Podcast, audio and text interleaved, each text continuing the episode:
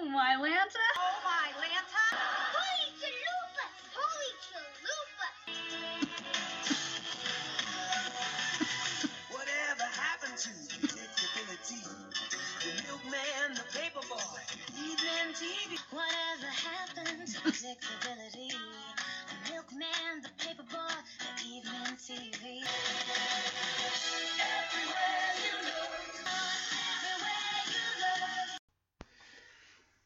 Happy Full House Friday, everyone. Angela Bowen here, the host of Oh My Lanta. Holy Chalupas, an unofficial Full House, Fuller House podcast. Well, today I'm continuing this series entitled Jesse's Ladies with season 1, episode 14, entitled Half a Love Story, which aired January 15th, 1988. yes, in this episode we meet Robin, who is a old college friend of Danny's who is going to be interviewing for a field reporter position at the station that he works at. In this episode, Jesse uses baby Michelle to get a date with one of Danny's co-workers, or soon-to-be co-workers. This episode's got a 7.1 out of 10 based on 326 ratings. Robin, of course, is played by... We got a handful of people here. We got Robin played by Kristian Alfonso. We have Darcy DeMoss as Jill. We have Joshua Cadman as Derek. Mark Costello is Anchorman. this episode was directed by Howard Storm. Writers Jeff Franklin, the creator, and Russell Marcus. Let's see here. Do we have trivia? We actually do not have trivia for this episode. There's a goof. When Joey is quote unquote cooking and Stephanie comes in and grabs the Chinese carton, she's holding it by the metal, but in the next shot, she's holding it by the bottom and goes back and forth. Well, that's continuity for you. I don't know what to tell you. When Stephanie brushes Robin's hair, the brush jumps from her hair uh, to on top of it between shots. Well, you know what? I don't know what to tell you. That's just, again, they take several shots of one scene until they get it correct. We do have a review. This is by Mitch RMP. This is from December 7th, 2013. He gives this a 5 out of 10, titled Fail at Love. It was a surprise to see Kristian Alfonso on this episode. She played Robin, Jesse's new love interest. She's best known for her longtime role in Days of Our Lives as Hope Brady. I've never seen it. I'm not sure if she's still on there or not, as I haven't seen it in years. Jesse uses Michelle to catch Robin's eye while dropping her down at the station, which makes no sense since Danny is working, why and Joey is with the other girls. I don't understand why he can't also watch Michelle. Doesn't make sense. But Jesse has a surprise waiting for him. Robin, an old friend of Danny's, is in town to audition as a meteorologist at the studio. I don't think she was going for a meteorologist position. I again thought it was a field reporter position. Jesse's excited about this, but when an old girlfriend tells about how Jesse snagged her, Robin no longer has interest in going out with him. That's really all there is to this episode. Not really much meat except for a couple cute good uncle scenes. Oh yeah, yep. One in particular comes to mind towards the end of the episode. Course, before I officially get into the podcast, I want to tell all the Tanner newbies, aka new podcast listeners who are just now jumping aboard the Tanner train, aka the podcast, where you can listen. You can listen on SoundCloud and iTunes, Apple Podcasts. Also, the the podcast does have a Facebook page. Just type in Full House or, or Fuller House podcast. The All My Lanta Holy Chalupa Chalupas podcast will pop up. Also, another thing about this podcast, there are other Full House podcasts out there. However, this podcast is an Ears of All Ages podcast, and what I mean by that is that it can be listened to by anyone. There's no bad language, there's no adult situations, you know, any anything, any inappropriate contact context in that sort of.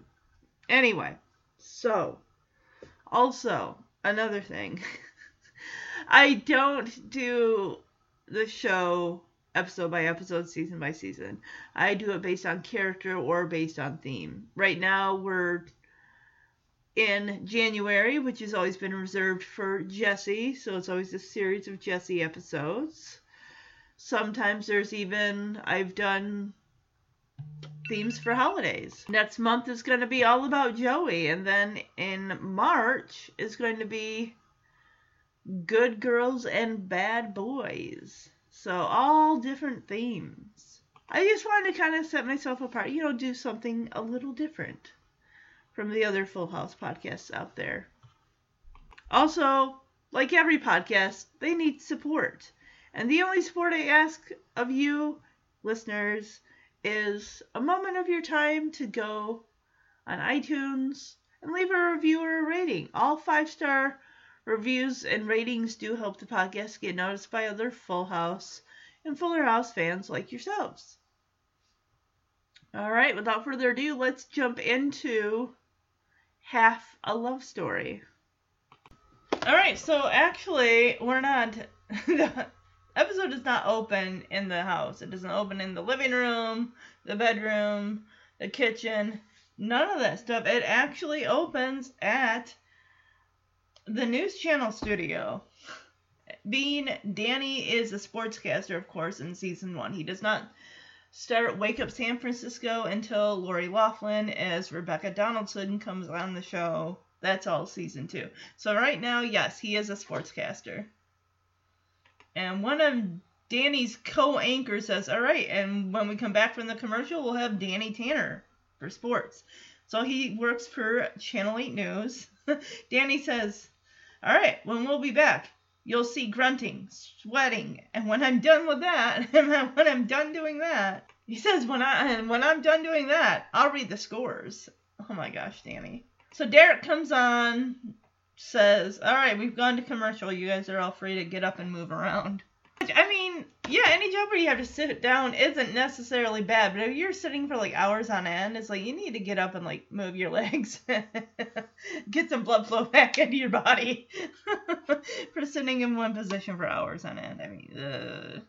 and we see Robin for the first time. She's like smiling at Danny, you know, and it's just it's just interesting because it feels like to me Robin is maybe a smidge younger than Danny maybe by a few years, because he says my old college friend Robin. So maybe when Danny was like a senior in college, she was a sophomore or something.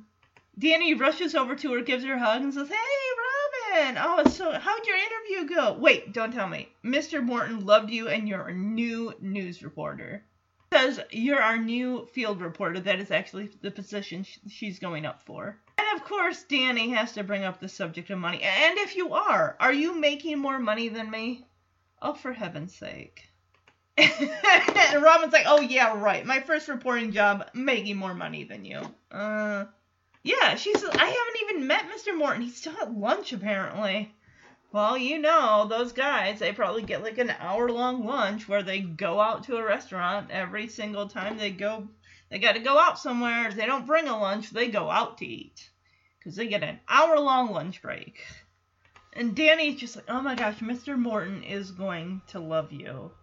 And, Danny continues like, oh my gosh, it's going to be so great to have you here. It's like, Danny, you need to stop getting her hopes up. Because what happens if she doesn't end up getting the job? I mean, hey, this is the second time he's say that's going to be great to have you here, unless you make more money than me. Oh, I. What is this whole thing about men and women and just men like, oh, she can't make more money than me, or I'm gonna be not happy about it. It's like, really? Come on, stop with that.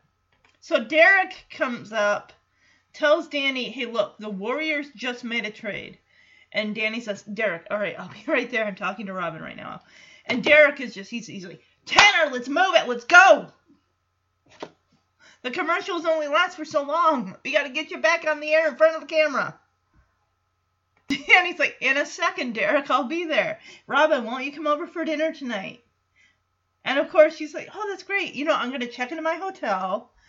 And Danny said, oh, no, no, no. You are not checking into a hotel. Not my old buddy, my college friend from college. You are going to stay in my house. I have plenty of room. I have an attic that is housing all my childhood treasures. You can sleep in a sleeping bag on the floor up there. well, the fact that he offers Jesse's bedroom to her without consulting Jesse at all. Like, put her in the alcove. Wait, Joey's still there. Shoot, that's not gonna work. Um, have her sleep on the no. I mean, if you, I mean, yeah, a bed would be better than a couch. But then again, I mean, you're paying for a hotel out of your own pocket. It is like 1987. I mean, how much is this gonna nine? Much is gonna cost even in 87? I mean, I don't even know where she's. I mean, is she from California or just I don't know. She must be in town because why would she be taking a job for a place that she lived like 45 minutes to an hour away from? That doesn't make any sense. And Danny says, Hotel for my old pal Robin? You are checking in at the Tanner Hilton. He says, I'll put a new paper strip over the toilet. You'll be all set.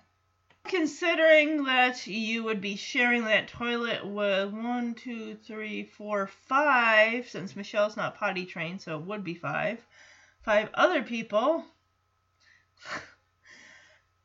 And I mean, I guess it's just occurred. I've never honestly been to a house. I mean, that uh the paper thing that goes over the toilet seat. That's something you would find you find it in a public restroom. I don't really think that. I mean, if you have them in your house, that's awesome. You know, for guests, like, let me put this down. I'm also trying to think, like, didn't toilet seats, not just the seat that you lift up, had the co- toilet seat cover on it, but isn't doesn't? Although that sounds really gross. Whether the toilet Oh no, that's a toilet lid I'm thinking of. The toilet seat I'm thinking of. I don't think that would have like one of those how would that work? I don't think that would work that way. Oh yeah, Derek is insistent. Tanner, move, move, move. Let's go, let's go, let's go. Danny just looks at Derek like, Derek, do you uh, need me for something? And Derek all but like rushes Danny out of the shot of the camera. Like, let's get you back in your seat. We're about ready to go back on the air. Let's go he like yanks him back towards his seat at the, the desk that he shares with the other two newscasters. The Channel 8 Action News at 4 will be right back with Danny Tanner and all the sports. You'll see grunting, you'll see sweat, and when I'm done doing that, I'll read the scores. We've got a commercial. Great. Thank you, Derek. Robin, Hi, how'd your interview go? wait, don't tell me. Mr. Morton loved you and you're our new field reporter. And if you are, are you making more money than me? Yeah, right. My first reporting job, making more money than you. I haven't even met Mr. Morton yet. He's still at lunch. He is gonna love you. It'd be so great to have you here, unless you make more money than me. Tanner, Warriors just made a trade. I'll be right there. Let's move it. In a second, Derek. Why don't you come over for dinner tonight? Sounds great. I'll check into my hotel and be right. Hotel? For my old pal Robin? Uh-uh. You are checking in at the Tanner Hilton. I'll put a new paper strip over the toilet. You'll be all set. Tanner, move, move, move. Derek, do you need me for something? So Jesse comes in with Michelle on his shoulders. He immediately zeroes in on Robin, commenting to Michelle on how gorgeous this woman is. And apparently, this is a thing that Jesse's got going. He has perfected it where he uses Michelle to lure women, to bait women, to wind up getting dates with women. I mean, my goodness. We even get a have mercy from Jesse. Which, I mean, Jesse knows Danny's schedule. He knows he's on the air. The fact that he's coming there to drop Michelle off, like, that's an appropriate option. I mean, if Jeremy and I had a small child and Jeremy said, I can't watch the baby, here, you take them while you're working, I'm like, I'm making pizzas. I don't think that's going to be a possibility. yeah. So Jesse takes Michelle, turns her so she's facing over his shoulder, and he's like, All right, Michelle, because he starts walking backwards with her looking over his shoulder at Robin. He's like, All right, Michelle, beam her in. And Michelle starts pointing, like, eh, eh, eh. The thing that kind of makes me wonder if when Michelle sees, I mean, especially at this age, if she sees a, a lady, will she think, oh, I don't see why she would think that, oh, that's my mom, even though it's the first time I've seen this. I don't think so. I don't think she would be confused like that. But of course, takes notice right away and says, oh, she's so adorable. And Jesse whispers to Michelle, Here she comes, Michelle, you're better than a Ferrari. Thing is, so Robin apparently does.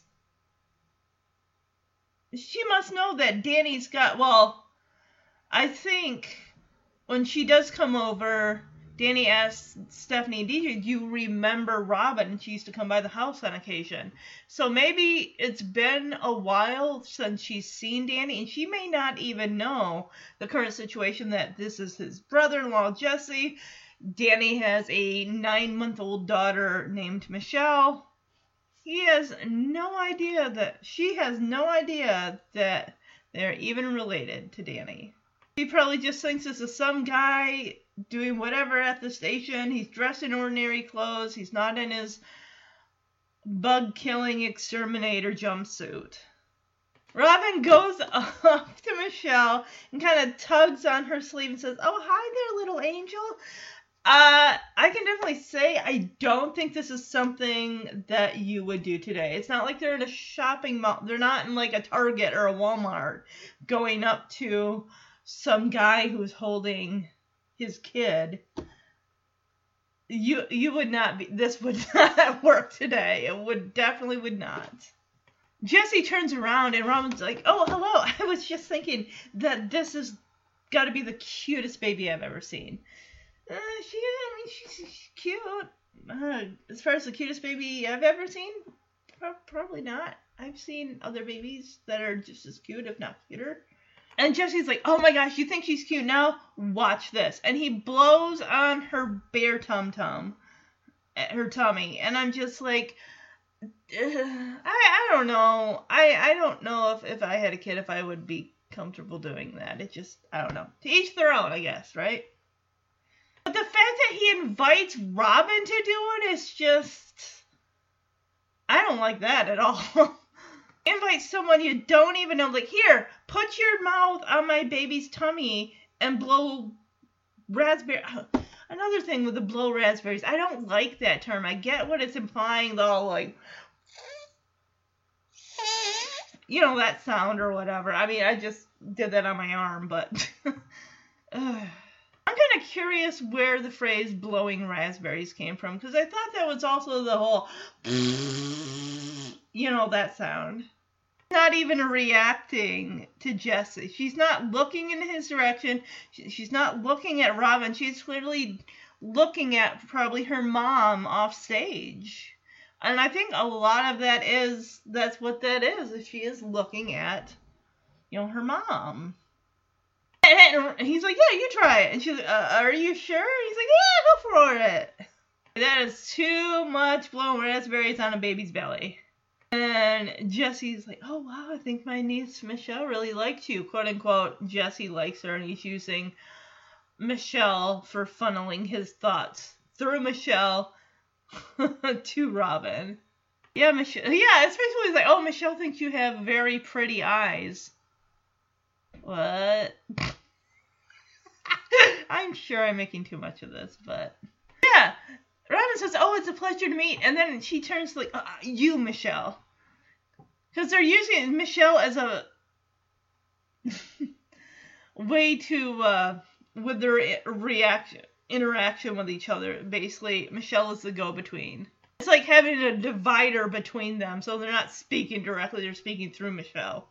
Robin Winslow. Hmm. There's another Winslow family on TGIF. Family Matters. Uh huh. And Jesse says, "Oh, Michelle wants you to know my name's Jesse Cochran." Oh my gosh. Oh, the long. I just season one Jesse. I just I can't with. I mean, Cochran and the long hair. I mean, I thank goodness we we dropped that. We dropped that after the first episode of season two. It's now Katsopoulos, and the short hair goes goodbye. And Jesse's like, "Oh, what was that, Michelle?" And he leans down like she's supposedly whispering in his ear, and Jesse's, "Oh, I know this is kind of embarrassing, and you know we just met and all." Michelle thinks that maybe the three of us should get together. He says Michelle thinks we're having such a great time we should get together for an evening of dinner and dancing. Jesse is wearing, of course, he's got the first top buttons of his shirt undone, and he is wearing a silver cross on a chain. Which makes me think as the series goes on, we see more and more necklaces and medallions, you know, crosses, peace symbol necklaces, and stuff like that. And Robin says, you know, oh, well, I mean, listen, I, I gotta get settled in tonight, so. But, you know, if tomorrow night's good, how about maybe the three of us meet here around 6 o'clock? And Jesse's like, oh, darn, you know. Michelle's got tickets to the opera tomorrow, tomorrow night, but I mean, if you're still free, I mean, you and I, maybe. I mean, Michelle, is that okay with you? Is that cool? Let me see. Let me see. Yeah, she says it's cool. It's good. It's cool for her. I mean, she's she's uh disappointed, but you know she'll she'll get over it. She's a baby. Jesse's going a bit far with this Michelle bit. He says, "Oh, should we uh, seal it with a kiss?" Robin looks at him like, "Wow, you're being very forward here." And Jesse's like, "Well, for Michelle, of course." So they each kiss Michelle's cheeks, and it's just. I don't like this. I mean, I get it, Jesse's supposed to be an uncle, but Robin is a complete stranger, even though she and Danny are old college friends. I still don't feel good about this at all. Yeah, and when Jesse is kissing Michelle's cheek, he's looking into Robin's eyes, saying, Michelle thinks you have beautiful eyes. Um, Robin tells him, I think Michelle's been hanging around too many singles bars. She she is definitely wearing a powder blue pantsuit. Definitely, you know, of the 80s. Women wore the pantsuits. What a team, Jesse says as Robin walks away. Team? Really? She did 98% of the work. Have mercy. Michelle, look at her. She's beautiful. All right, kid. Do your thing. All right, Michelle. Beam her in. She is so adorable. Here she comes, Michelle. You're better than a Ferrari. Hi there, little angel. Hello. Hello. Oh, I was just thinking that this has got to be the cutest little baby I've ever seen. Oh, you think she's cute now? Watch this. Go ahead, try it. Are you sure? Yeah, go. Okay. I think my niece Michelle really likes you. it's a pleasure to meet you, Michelle. I'm Robin Winslow. Oh, Michelle wants you to know that my name is Jesse Cock. What, Michelle? Excuse me, sir. I know this is kind of embarrassing, and we just met and all, but Michelle thinks that the three of us are having such a good time that maybe the three of us should get together for a romantic evening of dinner and dancing. Oh. Well, listen, I've got to get settled in tonight, but if tomorrow night's good, how about maybe the three of us meet here around six? Darn. Darn. Michelle's got tickets to the opera tomorrow night. Oh. But I suppose you and I could still go out. Well, I don't know. Only if it's all right with Michelle. Oh, it's fine. Let me ask. Is it okay, Michelle? Is it okay? Michelle says it's okay. So, should we seal it with a kiss? For Michelle, of course. Of course. Michelle, give her a kiss. Michelle thinks she had beautiful eyes. I think Michelle's been hanging around too many singles bars. Bye, Michelle. Bye, Jesse. What a team. So yeah, Jesse pops into frame. They're getting ready to come back from commercial and do the sports and whatnot. Joey, ugh, Joey, Jesse has Michelle, and he's thinking he's just gonna hand her off to Danny. So while Danny is reading sports, he's gonna be holding Michelle the whole time. Because Jesse has a big audition and Joey's running the girls around town. There is no reason that Joey couldn't have taken care of Michelle. None. Because why would he hand him off to Jesse if Jesse's got an audition? Just say, oh yeah, just drop her off at Danny's work. I mean, I'm sure he's got a, you know, they run a daycare for the employees. They don't. Which, why would they? Yeah, Joey's running the girls around town, so you have to take Michelle. And Danny's like, yeah, but I. And of course, the man sitting next to Danny, who's introducing him to the viewer, saying, and now, here with all the sports, our very own Danny Tanner. And J- Danny just rolls with it. Like, oh, hello. I'd like to introduce a new addition to the sports segment my daughter, Michelle. Michelle is here to pick tonight's NBA winners. And Danny asks, like, okay, honey, who do you think's gonna win tonight? Do you think the Warriors can beat the Nuggets by ten? uh, yeah, pretty much answers like, yes, Michelle picks the Warriors. Clearly, she's waving to probably her mom off stage. Both of the co-anchors here are just looking at Danny like, what even is this right now? We don't get to bring our kids to work. Not that we'd want to. Oh, the one guy is just kind of smirking, and the other guy sitting next to Danny looks at him. I don't know what's going on. And before we cut out of the scene, Danny says, Thank you, Michelle the Greek. So there's a Simpsons episode called Lisa the Greek, which has to do with the fact that she is able to pick the winners of sports teams, and Homer uses her to bet on these teams and he starts rolling in the cash. And then, of course, when it's time to pick for the Super Bowl, yeah, he's, she figures he's just using her to bring in money and place bets. She thinks they're spending quality time together. Yeah, it's like, no, he is taking advantage of her and his time being spent with her. On the air in 15 seconds. Okay, listen, I got an audition for a big gig, and Joey's one of the girls around town, so you have to take Michelle. Yeah, but I. And now, here with all the sports, our very own Danny Tanner. Hello. um, I'd like to introduce a new addition to the sports segment. My daughter, Michelle. Michelle is here to pick tonight's NBA winners. okay, honey, who do you think is going to win? Do you think the Warriors can beat the Nuggets tonight? yes, Michelle picks the Warriors. By how many points, honey? Five points. Yes, see that one point maybe. One point. Five points. Thank you, Michelle the Greek. So yes, it has been quite a while since Robin has seen the family. Clearly, she remembers when Pam was there. Because now we're at the house. It's nighttime. She's visiting with Danny and the family. Well, mainly Danny and the girls. And Robin says, "Now, DJ, I remember you when you were that big. So probably about Stephanie's age, which is about five. So she and Danny haven't really seen each other since DJ was five. So it's been." It's been a bit. Of course, she clearly already knows that Pam is no longer in the picture. She has passed on.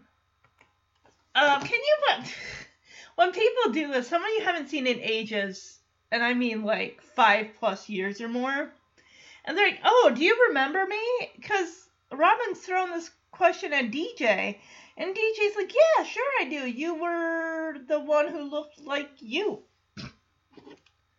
Because I had done, um, I think it was back in 06, and it was at my sister's house for uh, Christmas Eve dinner. And there's a woman there, and I hugged her, and she's like, "Oh, you don't remember me, do you?" And I'm like, "Uh, last time I would have saw saw this person would have been when I was like nine, ten years old tops." And by 2006, I was I was 24. So no, quite a while had uh, well over a decade had passed. But I'm like, oh yeah, that's right, because she told the story about how I like was over at their house and ate a whole jar of black jelly beans and proceeded to get sick. I don't even like black jelly beans. Blech. Basically, black licor- licorice in jelly bean form. And Danny's like, DJ, it's okay. I mean, you were only five. And Stephanie gets a little worried, like, I'm only five. Does that mean I'm going to forget all this? Well, I mean, as we get older, some of our old, our, you know, say we're 10, our memories from when we're five really are going to probably be, it's like a filing cabinet. It gets all shoved to the back to make room for new memories. So unless a particular memory stands out for a certain reason, odds are we probably are will remember some details, but it's not going to be as clear and concise as if it happened yesterday. Yeah, DJ says, yeah, probably. You're probably going to forget this. Stephanie's like, you know what? I should be taking notes on this. Why? I mean, we're not going to see Robin again. I mean, she's a nice lady, but. DJ, I remember you when you were that big. Do you remember me at all? Sure I do. You were the one who looked like you. Right. it's okay, Deej. You were only five. I'm only five. Does that mean I'm gonna forget all this? Probably. I should be taking notes.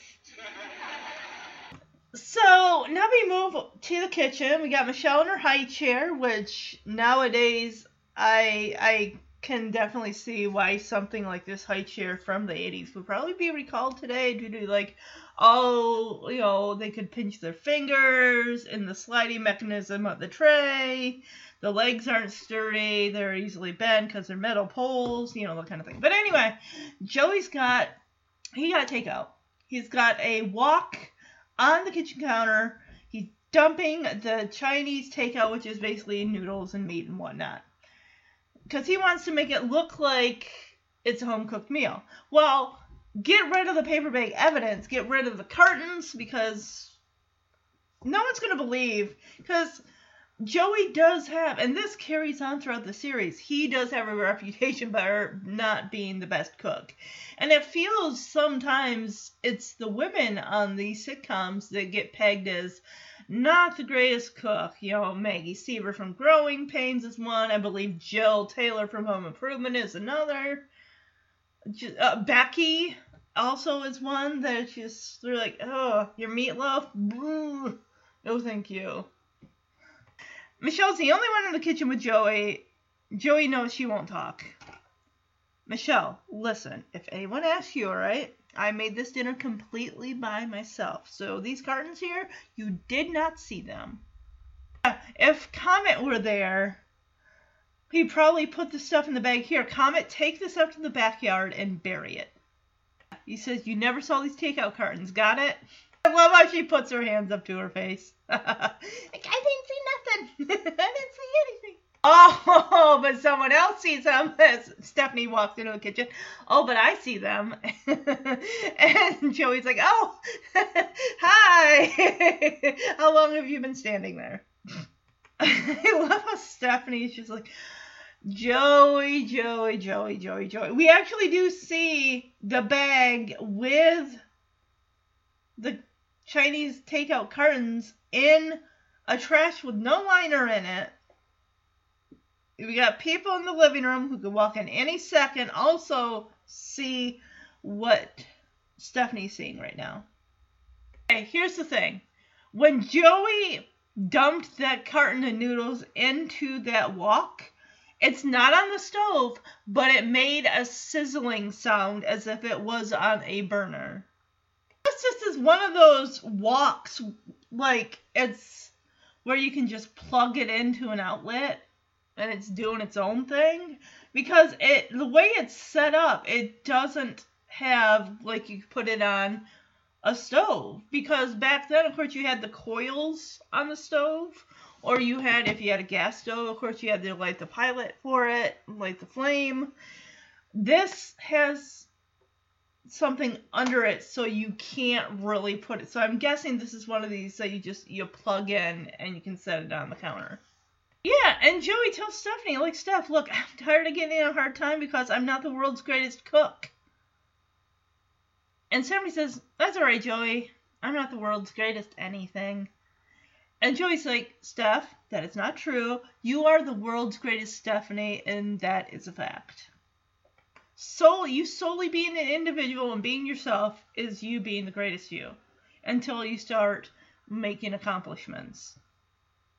Everyone's good at something.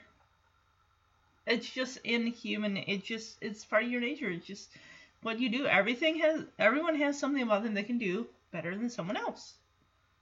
She will be the world's greatest dancer, she'll be a DJ, she'll be a songwriter. She'll just be all these cool, cool, amazing. And she's the world's great, you know, big sister. She's an aunt. She's going to be a mother. I mean, yes, these are all accomplishments down the road and roles that Stephanie takes on, but she's got a lot of great in her. She just hasn't realized it yet. I'm just thinking, being this is season one, we haven't gotten to season eight's flounder tarts, even though I've covered that episode back in April for the serious episode series. Um, yeah, we have not gotten to flounder tarts. That makes me gag just still thinking about it. Ugh. If any worst food out there deserved a quote unquote Razzie award, it would be flounder tarts, which is cut up fish inside a Pop Tart type pastry. Ew. He says, You are the world's greatest Stephanie, and that is a lot. Stephanie, of course, appreciates this and says, Thanks, Joey, and don't worry, I'll keep your secret. I like how Stephanie, she's holding the takeout carton, and Michelle is like trying to inch forward, like trying to grab at it, even though it's empty. and Stephanie says, But watch her, she thumbs at Michelle. She's a blabbermouth. Uh huh. And Stephanie herself has called herself a blabbermouth too. We know that Michelle cannot keep a secret, just like Stephanie can't keep a secret. She always like, all right, why don't you tell everyone or everyone I'm almost done. I'm almost through cooking. Wink, wink. She's like, oh yeah, I'll tell them. Clap some high five. hey, you want to get rid of the evidence? Don't put it inside the kitchen area.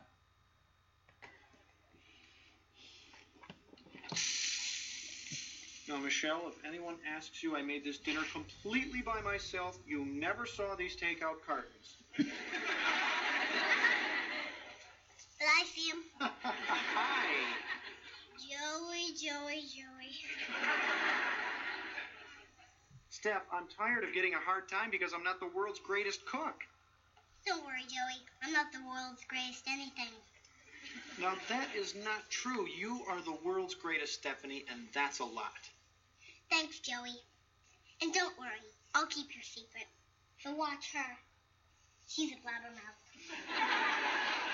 Okay, why don't you go tell everyone I'm almost through cooking? Okay.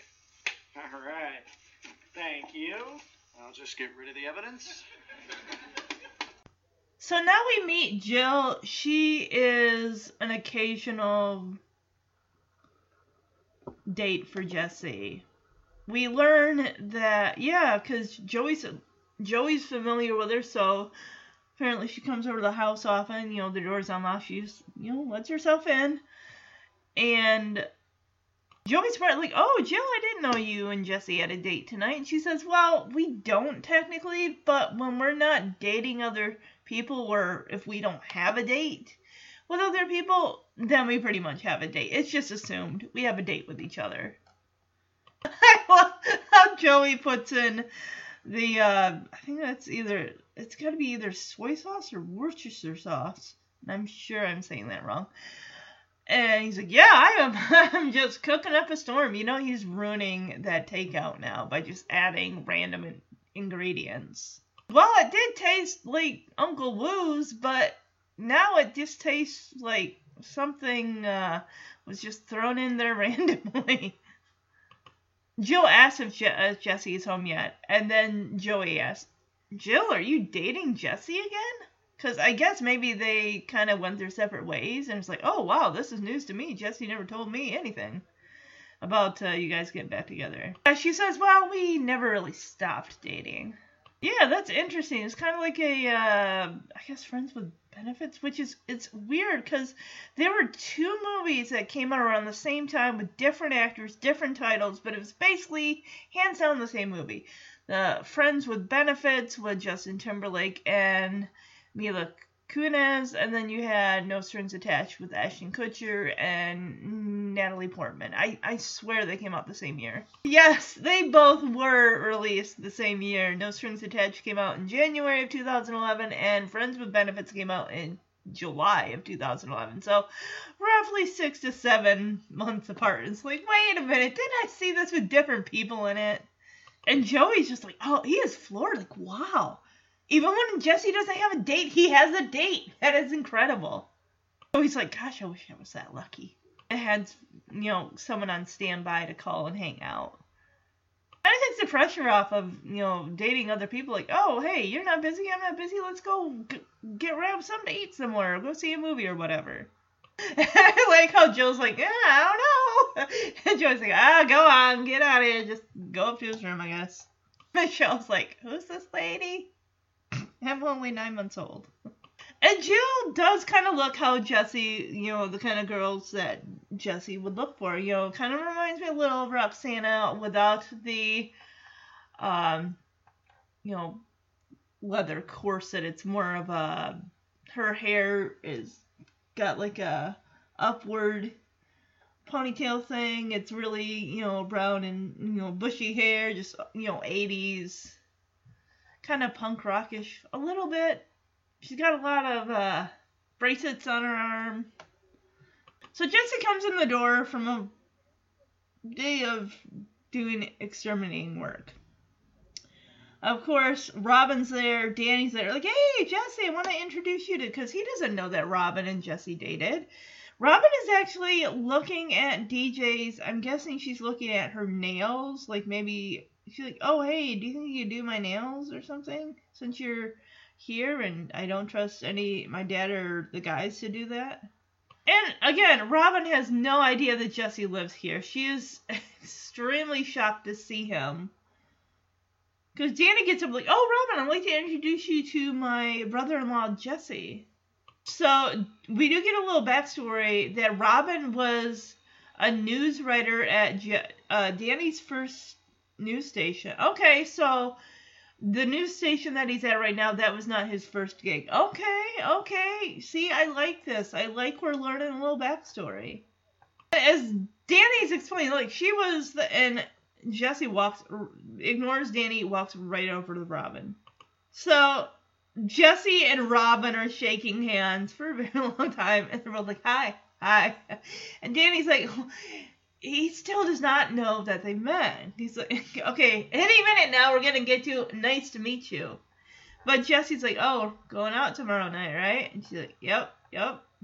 Yeah, he's like, hey, going out tomorrow, right? And she's like, oh, absolutely. And DJ says to Stephanie, boy, does he work fast. And Jesse clarifies, we met at the station earlier, okay? Calm down. I'm good, but I ain't that good. So Danny, of course, like, oh Jesse, I hope you don't mind. Uh, I invited Robin to stay this weekend, and I also pretty much gave her your room. And I'm like, I don't like that. I don't like that at all. I mean, even though they're going out on a date, I don't like that he just up and offered Jesse's room. I, I mean, he's it's not like he's paying rent to live there or anything, but even still, I'll be like, come on. She could have the couch. She could have Joey's cot. I mean, I'm sure she. Danny, why don't you offer your bed to Robin and you can take the couch? It, it, it just it makes sense. Honestly, I think he should have done like you can take my bed, I'll take the couch. Cause Danny's got a bigger bed, you know. He once shared that with Pam. I don't see why you know he couldn't offer his bed and take the couch. That's what a real guest would do. A real guest, a real host would not just offer up somebody else's bedroom without discussing it with them first. But Jesse looks over his shoulder at Danny says, "Oh bless you," and I'm thinking, "No, no, no, no. Guess who you're rooming with?" And Jesse already knows, like, please, please don't, don't say it. Don't say the J word. And of course, here comes Joey rolling in, like he's uh, down on the farm with the little triangle, metal triangle, like ding, ding, ding, ding, ding. Come on, get your dinner. Dinner's in, soup's on, dinner, Chinese food's on. Come on in in the kitchen, get get get, get yourself a plate. And of course, Joey's like, "Hey, Roomy, how you doing? I'm excited." Well, wait, wait a second. So he's not in the alcove anymore. That's right. Cause this is episode. Oh, wait a minute. Wait a second. Hold on here. Let me grab the other. Let's see. Okay. Looking, looking, looking. Oh, okay. So episode 10 was Joey's place they did. Okay, great. He's got his place down there. Looks really good. I really, honestly, I love they did what they could with the amount of time that they had while Joey was on the road. If I didn't have an apartment, if I had to take a room, if someone built a room like that for me, I would be like, this is the greatest thing in the world. This is the greatest thing ever. I love it. So yes, if that was episode 10, and we are now on episode 14, that was four episodes ago. So Joey's got all the space in the world. Or honestly, he could like, hey Joey, do you mind giving up your basement apartment for a couple nights and sleep on the couch so Robin can have your I, I don't know. I just again I just feel that Danny should have gave up his bed. He's the host. It's his house. You don't give up someone else's room without talking to him first. It just makes me think of National Lampoon's Christmas Vacation, where they invite their parents over, and then the parents end up taking the kids' rooms, where then the daughter has to share a bed with her younger brother, which is just like, seriously? And even the daughter, Audrey's like, Mom, don't you think it's a little much? Could you not have asked them to stay in a hotel, maybe? Hey. He doesn't have a metal triangle. He's got a wooden. Joey comes in with a wooden spoon. He's still got two watches on his arm, like in the uh, episode Jesse's Girl.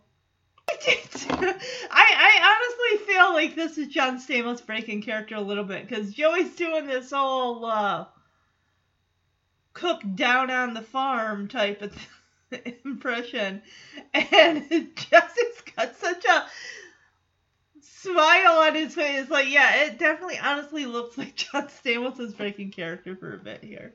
So Jill comes down. I guess she's been hanging in Jesse's room the whole time. She's like, "Oh, hey, Jesse," and Jesse, who's not facing the stairs, says, "Oh, hi, Jill. Jill, oh, hi. what are you doing here?" So you know he's got Robin on the brain right now, hundred percent. And of course, Jill puts her hands on her hips, and he's not really that mad. She's like, "Oh, you didn't forget about our date tonight, did you?" She's like, "Oh, no, no, I didn't. No." And Jesse figures like, "We're gonna go right now. Let's go grab something to eat." And I'm, Je- Joey feels insulted. Like, I just made this dinner. Why are you going out to eat? You could have my dinner. Gonna feel hurt if you don't have any. I worked so hard on it. Wink, wink. Slaved up uh, the stove all day. Wink, wink. Yeah, he's like, don't go. I spent hours cooking a delicious meal. No, you didn't. Yeah, I think Joey's going to be in the running for worst outfit of the episode. What in the world is he wearing? It's like I think I see faces on like it's like some red and blue and turquoise mishmash like someone just threw paint on his shirt, but I'm seeing characters. I these could very I I see like four ladies on his shirt with no faces. Oh, Jill's down to stay. Should, oh, yum! I love Chinese. You know what? I love it too, and I I'm getting hungry. I honestly am getting hungry. It's like going on 10 a.m. right now. Joe, uh, Jesse starts going after Joe. Joey starts walking backwards. He's like, I better check on my egg rolls. And Jesse says, You better protect your egg rolls. I'm gonna get you. Hi, Joey. Hi, Jill.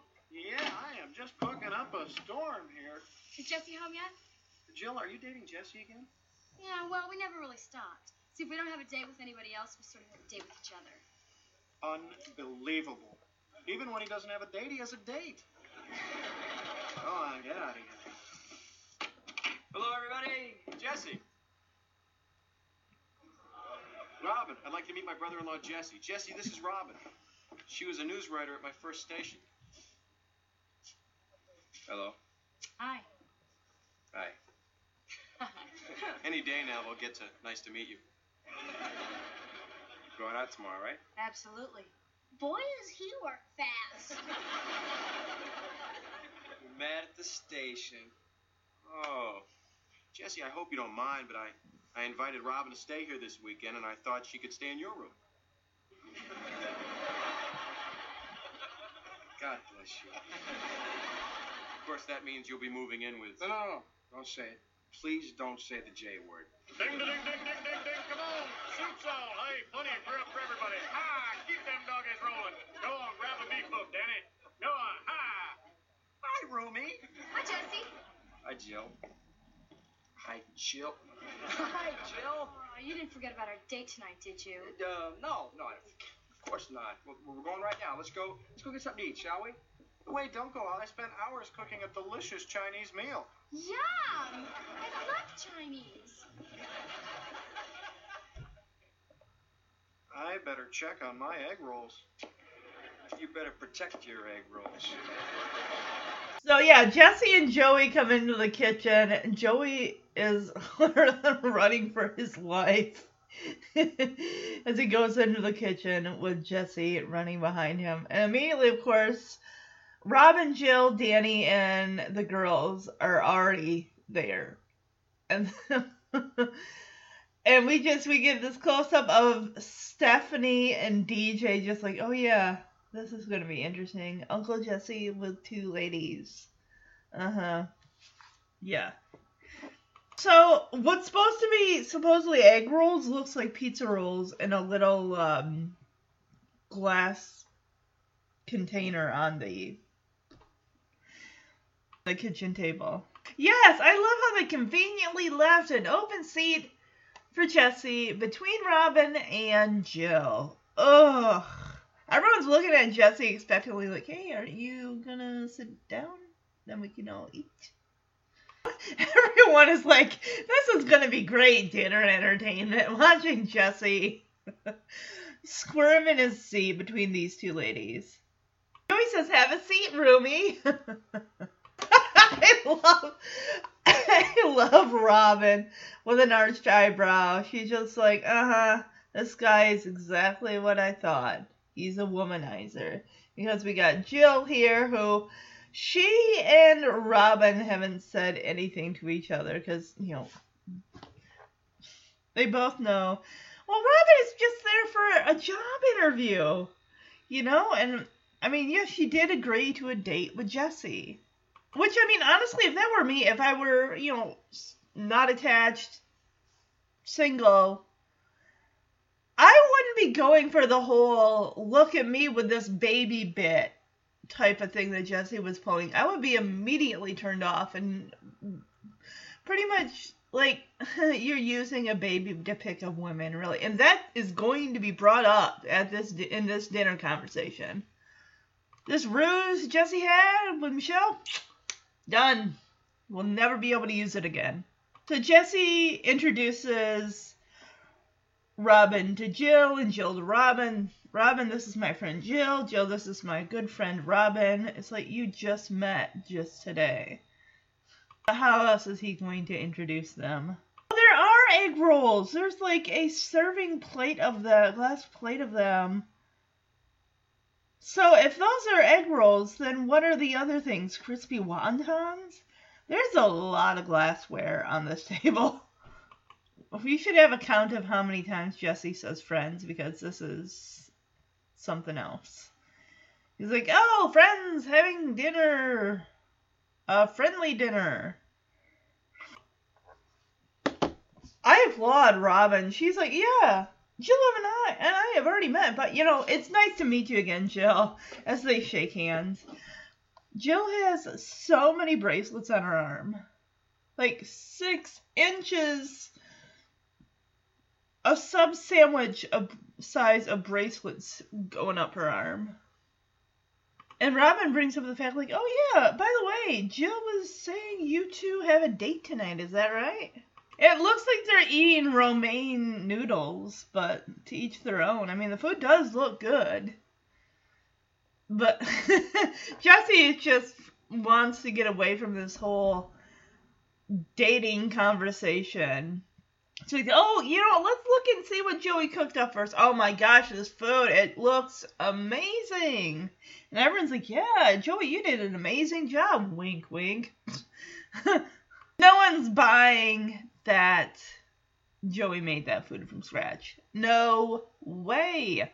I'm like, wow, normally when someone's cooking something in the kitchen, you're going to get wafts of it in the air. You're not getting any of that. It's it's just it's basically like fast food. Especially if he says he's been cooking for hours. He literally just got that half an hour ago. Joey says, Oh, well, thank you. I guess that's the last we'll hear about Joey being a bad cook. Flounder tarts. Flounder tarts. Two words. Flounder tarts. Granted, it's seven seasons down the road, but flounder tarts, Joey. Need I say more? Yeah. But then again, it makes me think of there's an episode, and I know I have not covered it yet, but I will. The episode where Becky and Michelle make a giant meatloaf. It's humongous, but the family likes it until Michelle claims she has an upset stomach, and then Joey and Danny are like, oh yeah, I'm kind of feeling something too, indigestion. Like, yeah. Right, this, and that was right after they complimented her meatloaf. Oh my goodness, if there were a meatloaf, there were a award for meatloafs, you would get the blue ribbon. Danny is like, you know, it, it, it tastes a little like the, the lo mein at Uncle Wu's Chinese Palace. I can't see that being a coincidence. And if they've had it before, they would be right on the ball with, no, no, no, no, wait a minute, no. You got this from Uncle Wu's, Joey. You did not cook this. And if he had been cooking for hours, like he said, that kitchen would be permeated with the smell of Chinese food. It would. I mean, how often when I cook bacon, the smell is permeated in the small apartment? You can smell it for hours after. Not that I don't love the smell of bacon afterwards, but it just, yeah, it just, mm. even a good smell it lingers too long can be kind of a pain. Oh, Stephanie coming in for the win here. Oh, but it smells, it tastes much better. It's much better than Uncle Wu's. Oh my, Uncle Wu's is just yesterday's news compared to Joey's fabulous Chinese dinner. Thank you, Joey. Wink, wink, nudge, nudge. Joey says, Thank you, Stephanie, and he winks. I gotta say, I don't think I would be able to wink. I, some people it just comes naturally, but I don't think some people can wink w- without an issue, but others it's like you gotta work at it. But no, and the thing is, Stephanie does a better job winking than Joey does. Jill has got her hand all over Jesse's back, like she's claiming him as her. Like, this is my man. We've been on many dates. Robin, don't you get any ideas? Because she's like, cuddle. She's like, cuddled right up to because she's sitting right next to him. She's got her hand kind of right around the back of his neck, just like, "Oh, sweetie, what movie should we see tonight?" And Jesse's like, "Oh, that's right, I have a date with her." And he's like, "You know, we'll uh, we'll decide when we get there." I'm like, "This is 1987, 88." There's no deciding when you get there. What are you just gonna pop in the theater? Like, oh, let's look at the schedule. What time is it? Hmm, what movies are just about to? Oh, you know, we'll go see Honey I Shrunk the Kids. Although that movie didn't come out till '89, so no. but it, it's just it's funny how you know back in the day we if we want to see a movie, you either called the hotline the movie hotline or the theater or like anyone else. You went through the movie the section in the the newspaper and you just looked up the time. That's how i found out what movies were playing. Like let's see what and it had the list of the theaters in the area and you're just like hmm. Most of the movies i saw growing up were a lot of the times with my grandma at the $1.99 movie theater where movies a lot of it, some of the time had already just just come out on VHS. It's like four to six months later down the road. Movies finally coming out on VHS, but not always every single movie. Usually for other ones, it would take longer. Disney movies took a year to come out on VHS from the theater. Yeah. Jesse's trying to get the subject of him being with these two ladies and his dating life, like, okay, we gotta let's DJ, how was school today? And she's like, fine. Oh, oh great. Uh, staff, how was school? Great. It was good. Yeah, yeah. It's like, you know, normally they they they don't shut up. They're chatterboxes. I don't know what's what. so Robin, of course, wants to know how Jesse and Jill met, and coincidentally, hmm, a lot of similarities in this story compared to how Robin met Jesse, and they all come back to Michelle. That's the one thing they got in common you know that other any other day of the week they would be like, "Oh my gosh, I did this." Well, it seems like Stephanie would have a lot more to say about because she's in elementary school, DJ's in upper elementary, so it sounds like Stephanie would have more of a bigger day with a lot of different things going on, whereas DJ's almost a teenager, a few years away from being a teenager, so she's gonna only give sorted details like, yeah, we had class, we went to lunch, then we had more class. so he looks at Joey, and Joey just smiles like, I'm not taking the bait.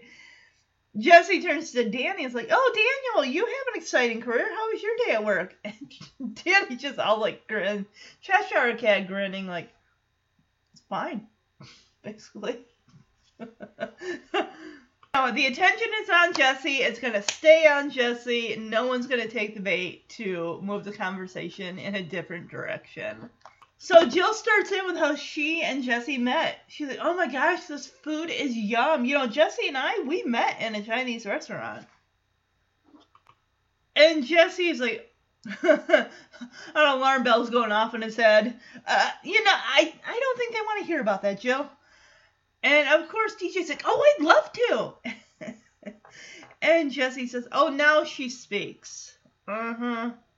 Second ago, I couldn't get you to say anything, and now she's like, "Oh, I'd love to." so, yeah, this story gets pretty familiar to Robin, and she's really paying attention to it.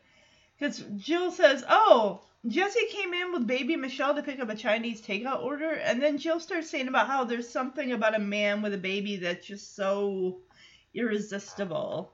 She's like, it's so sexy and and so hard to resist. I'm like, I could resist as a single, even as a if if I were single. That would I would not have. I would not be interested. For one, you know, I I don't have plans to have kids, so I mean, that would be like, eh, I'm good. And Robin is like, oh, it's getting easier now. Uh-huh. And Danny is is irritated and surprised. Like, you use my baby Jesse to meet women? I, you are not taking Michelle out of this house ever again. But Joey's like, oh my gosh, this could be my shot. Michelle, tomorrow you're coming with me to the market. No, Joey, she's not. She's gonna go back to with Danny. She's gonna go back to the station. And Joe mentions about how Jesse got her to finally give in and kiss the baby. Like once I kissed the baby, I was hooked. I'd be like, oh, if I were Danny, like, excuse me, wait, what? What now? You you kissed my my baby? Where? On the stomach? I don't. Mm, Jesse, you are not taking Michelle out of this house ever again. In fact, I don't think I can trust you with my daughter ever again. That that would be me. That a hundred percent would be me. I would not like that. You're going around using my baby to pick up women and having them blow raspberries on her tummy. That is disgusting. Especially because it's women he just met. Yeah, Robin's like, oh, did you uh, blow on her tummy too? Jill says, yeah, the first time I met her. What? How did you know? And Robin says, oh, just a lucky guess. Some crazy hunch, she, sh- she says. And Jesse is just, yeah, your gig is up, man. And DJ asks Jesse, like, Uncle Jesse, is the food too spicy for you? And Jesse says, No, why? And DJ says, Because you're sweating bullets.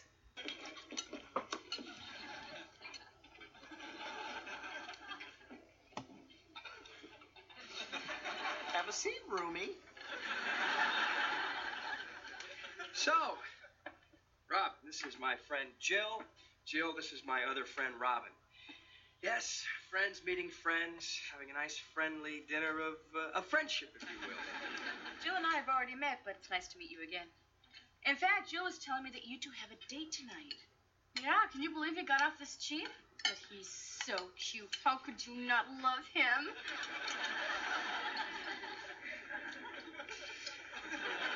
So let's see what Joseph's cooked up for us tonight, shall we? Oh, look at this Joe, it food. smells great. No, wait a minute. Mmm, it is good. Thank you. I guess that's the last we'll hear about Joey being a bad cook. You know, it tastes a little like the lo mein at Uncle Wu's Chinese Palace. Except it's much better. Thank you, Stephanie. So, sweetie, what movie should we see tonight? Uh, we'll, we'll decide on the way. So, DJ, how was your day at school? Fine, Uh, uh, Steph, how, how was your day at school today? fine. Oh, you can't shut him up. Daniel, you uh, have an exciting career. How was your day at work today? Fine. Mmm, this food is yum. You know, Jesse and I met in a Chinese restaurant. Uh, I don't, I don't think they want to hear about that, Jill. Oh, I'd love to. Now she talks. Well, Jesse came in to pick up a takeout order with baby Michelle. There's something about a man with a baby that's so sexy and so hard to resist. Oh, it's becoming easier. You use my baby to meet women? Michelle, tomorrow you're coming with me to the market. Once Jesse got me to kiss the baby, I was hooked. Really? Did you blow on her tummy too? Yeah, the first time I met her. How did you know? Just some crazy hunch. Uncle Jesse, is the food too spicy for you? No, why? Because you're sweating bullets. All right, so we're in Jesse's room with Robin and Danny, and she is reading from uh, a copy, a news report. And that way, Danny can just kind of give her corrections on her eye contact, because basically she's just reading it. She's not. I mean, granted, yes, it seems like the newscasters will most likely read from teleprompters. Whether they do that anymore, I don't know. But Danny's just there to kind of guide her through, like, hey, how about instead of this, we you kind of do this a little bit more or this a little less. While they're doing that, Jesse comes in. I'd be like, I thought you had a date tonight. What happened to that? Because he just comes. I mean, the door's open. And he's like, oh, hello. I'm thinking, they're working right now. Yeah, Jesse's like, oh, hello. I hope I'm not interrupting anything. And Danny's like, oh, no, not at all. Rob and I were just working on her audition. So Jesse's like, oh, that's great, but um, can I talk to Robin for a few minutes privately? And I'd be like, yeah. I'd be like, Jesse, there's nothing to talk about, okay? That's that's cool that you got a date with Robin. It's just I'm not interested in going out with you. But he keeps pushing her and pushing her, and it's just like I don't like that. She wants to break the date with you, she can. You can't force her to go out with you. Jesse just he's so pushy. So when uh, Jesse asked Danny to speak with Robin privately, Danny's like, okay, I guess that's my cue. And Robin, like, because both Robin and Danny are sitting on Jesse's bed. And Robin puts a hand on Danny's shoulder, like, no, Danny, don't go. Yeah, Robin says, Jesse, look, if this is about Jill, there's nothing to explain. And why in the heck, why would Robin care if there's nothing between you and Jill? Because she's not. Robin's not dating you, Jesse. Why would she care? And even Robin says, Jesse, we just met. There is no reason in the world why you should feel bad about having a date tonight. And Jesse says, okay, well, that's great. I get, we're still going out tomorrow night, right? And Robin says, well, I've been thinking about this, and I, it's probably not a good idea. And Robin's allowed to change her mind. If she doesn't want to go out with Jesse, she doesn't have to. Yeah, that's the thing. Yes, just like it's interesting how you know Robin says I should be focusing on my career, and then in season two we get Becky, who is also very career focused, and that's why they stretch out the courtship of Jesse and Becky because she is career focused. She came from Nebraska to San Francisco for an amazing job opportunity. And the idea of getting romantically involved with someone and then not being able to put your full focus into the whole reason why you moved across the states to come to an amazing job, it just, yeah, let someone be able to do what they want to do job wise and not have to muddle it up with a romance. There is no reason why she can't be career focused. Yes, Jesse, she is. She is breaking your date. Danny heard it. Robin heard it. The kids across the hall heard it. Everyone heard it. Joey in his basement apartment heard it. Poor Danny just wants to get out of the room. He's like, did I just hear Michelle? He, he goes to get up, and Robin again pushes him back down onto the bed. He's like, Danny, don't go. I need you here. Don't leave me alone. Danny, this is Jesse. She's breaking the date. Deal with it. So Julie's, you know, she's being honest with Jesse. Like, look, seeing you and Jill together made me realize something. I've been out with you before. And Jesse's like, not in this life. And she says, no, what I mean is I've been out with your type before. Yeah, she sees Jesse as a a bad boy, you know, motorcycle, guitar playing. Well, she hasn't seen him play the guitar, but it's just that is not the type of person she wants to go out with. And because she's had, you know, a history with people like that, the bad boy, where it always leads into trouble, and she's trying to be a mature woman and focus on her career. She doesn't need any distractions. Jesse makes a joke about, oh yeah, in a past life, you and I doubled with Shirley MacLaine and King Tut. Uh, and Robin says, oh, that's okay, that was cute. And Jesse tells her, see, I, I'm, I'm adorable. I'm adorable on a date. Danny tell her. And Danny says, yeah, he's a fox, pretty much. Yeah, she says, I've always been out with, you know, I went out with people that are similar to you, that are like your type, and it always gets me into trouble. And Jesse, of course, takes offense to that. He says, Oh, I'm a type, really? Okay, yeah, type away. Danny, she's going to tell me what kind of person I am. I'd be like, Jesse, you are a, you are an open book, is what you are. it's just, you know, I'm, I'm sure there's someplace else I really have to be right now. And Danny again goes to get up, and Jesse says, sit down. Why in the world do you do not need him as a go between? Have you ever been in a room with two other people that are either in a relationship or or basically just say they're having a discussion which turns into a heated argument and you want to be anywhere else but there but you're literally stuck in the middle. Oh, talk about uncomfortable. So she starts saying, You're the guitar playing, leather wearing, Elvis loving, motorcycle riding, girl chasing, blow drying, baby toting, tough guy type. How's that? Okay, I gotta say, I want to see where she was. This actress was born because it sounds like she's got a Jersey accent or a New York accent or a Brooklyn accent or some, something. When she was doing all this, it was coming out, especially when she says the word leather. It definitely sounds like she's got an accent there that she's been trying to hide the whole time. So it looks like she was born in Brockton, Massachusetts. So maybe even maybe she's just got that uh, that type of accent. Uh, could be kind of a Boston. I don't know how far Brockton is from Boston, but uh, that could probably be what I'm hearing is that that accent.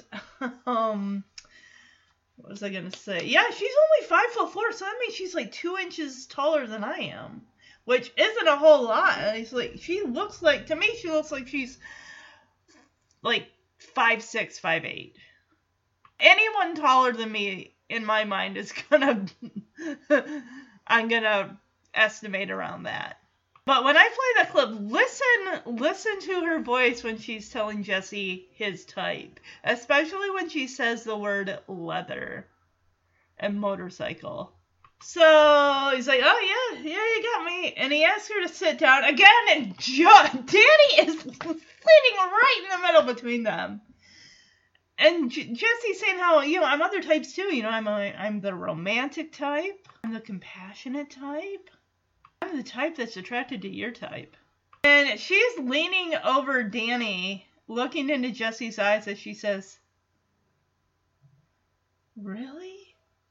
So I don't know whether she's falling for him or not, but Danny finally is like, Is anyone aware of the fact that I'm still in the room? Like, you guys are about to kiss literally right in front of me. I don't like this. makes it up off the bed to an almost standing position, and Robin again pulls him back down. He's like, "Excuse me, Danny, please don't you dare leave." Robin does not want to be alone with Jesse. I just, I think what intrigues Jesse about Robin is the fact that she is an independent woman that cares about, that's focused on her job, and the fact that Jesse has to work at getting her interested. Whereas Jill is uh just uh yeah, you want to do that? Yeah, she's she's pretty easy with the, the like yeah, she's up to whatever. Whereas Jill is just like Jesse as nice as you say you are, I just I don't think that it would be a good idea to go out with you regardless of you being the compassionate type and the type that's attracted to my type, I just I don't think it's a good idea. And Robin tells Jesse, Jesse, there's one more thing about your type. She says, I will take bets that you have had a relationship. You have not had a relationship last more than three months. He says, Am I right or am I right? And Jesse says, Wrong. And she's like, I'm wrong? He's like, Yeah. He says I was madly in love with this girl, um, Karen Edwards. Uh huh. Really, he had to pull that from the depths of his brain because uh, the oh, the back of the filing cabinet basically to come up with that. Like, well, couldn't have been too serious if you had to struggle to even think of her name. I honestly think you made that up. He says, I was madly in love with Sharon for four beautiful months. Danny's like, hey, yeah, I remember her. Didn't you spend two of those beautiful months in Europe? And Jesse's like, okay, get out, Danny, get out. Like, hey, he ain't wrong. He ain't wrong. You're not being honest. Not with yourself, and you're not being honest with Robin. Which proves her point that Jesse is still, he's just, he's, uh, he's a heartbreaker. He's a reckless heartbreaker that just kind of goes through women, and it's just, that's not what Robin needs. That's probably what she means by, you know, I've been out with guys like you that have broken my heart. Because they can't be trusted and they're not down for commitment. Maybe that's what Robin wants. She wants commitment. She wants stability. Maybe she wants someone who's career focused as she is. So Jesse kicks Danny out. Robin says, Okay, Jesse, you want the truth? The truth is, I'm afraid of getting hurt again. Guys like you and I, we never work out because we're totally different people. Jesse is clinging to this with every thread imaginable. He says, Yes, but Robin, that's the exciting part. That's the beauty of this. Like fire and ice, you and me. Uh, I think, in a way, once they brought Robin on, and, you know, again, we don't see her after this episode, and Jesse kind of goes back to, um, I think the last episode I do for this Jesse Jesse's Ladies series we're to meet in the two parter Samantha, who is played by Chelsea Noble. But after that, she is the last lady we see Jesse with. Because then comes Becky. I feel with Robin, I think the writers were like, hey, I like this. I like that she's making Jesse work for this. She's not going to, you know, drop and give in that easily. So I think that that is she Robin was a blueprint for what Becky would become with the career focused, no nonsense woman who knows what she wants and is willing to make Jesse work for the relationship. That's why they basically dated for their course of over two seasons and they stretched out that love story was because it's like, yeah, eh, eh, yeah, even though at the end of season two, Jesse and Becky just about eloped after they'd been dating for six months. But I like that. I think, honestly, like I said, I think with Robin, she was the blueprint for Becky. It's like, I like what we have here. I like the dynamic. We're not keeping Robin, but let's look into casting a regular love interest for Jesse coming up in the season in the in, in the next season. And Robin says, "You know what you get with fire and ice?" And Jesse gets closer to Robin and says, "Yeah, steam." She she is almost she's swooned. She's almost taken in before she snaps back and she says, "Oh, oh, puddle, you get a puddle. I'm sorry, Jesse. I just this isn't gonna work out. Thank you for coming in here and talking to me, but I really need to focus on this. Good night and good luck." Yeah, Jesse because she's like, "Good night, Jesse," and Jesse says, "I'm not taking no for an answer." I'm like, "Dude, do not push this. That you're going into a dark territory here, and I don't like that. I I don't like the way that Jesse's aggressive like that. That he won't take no for an answer. If she says no, the answer is no. You're not changing her mind. Yeah, she says, "I'm not going out with you. Thanks for the room." he's like, "Oh, you're kicking me out of my own room," and she's like, "Yes, I am. I am. I'm kicking you out of your room. I'm actually." I'd be like, "No, Danny is has already kicked you out of this room." Again, I say Danny should have just given up his bed and slept on the couch. That's what a host does. Like you can. How many movies where someone say like, "Hey, do you want to have my bed? I'll take the couch, right? I'll, I'll sleep on the floor, whatever you want." And of course, Jesse's out in the hallway and says, "And don't touch any of my records." Yeah, he doesn't realize he's not alone in that hallway because Danny, Joey, DJ, and Stephanie are in the hallway. They've been out there listening to this shouting match for the last five plus minutes. And when Jesse realizes he's not alone, he's like, "Oh, hi, we were just uh talking." And Joey's like, "Oh, well, it's none of our business. We were just all passing in the hallway at the exact same time." And DJ asks, "Uncle Jesse, you really like her, huh?"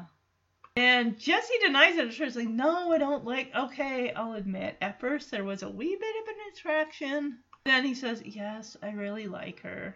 He says, "This is the worst breakup ever in my whole entire life, and we haven't even went out yet."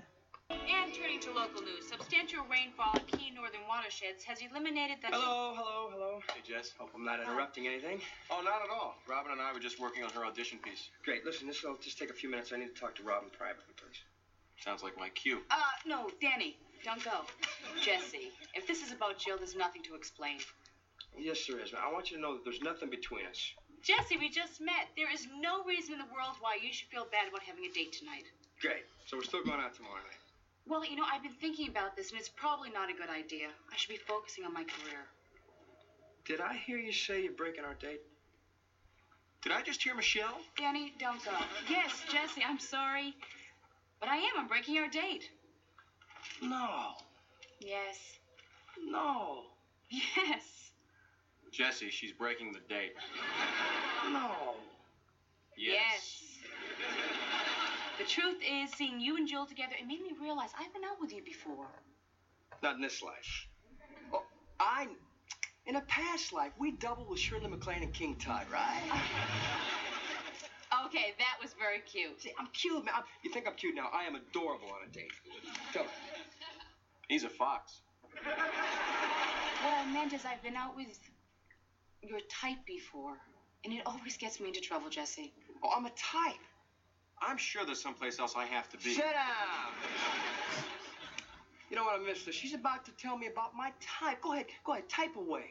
Okay, so I'm gonna play this here and definitely listen for. I think the accent, uh, Massachusetts accent, has come through a smidge already, but it is full on as she tells Jesse what his type is.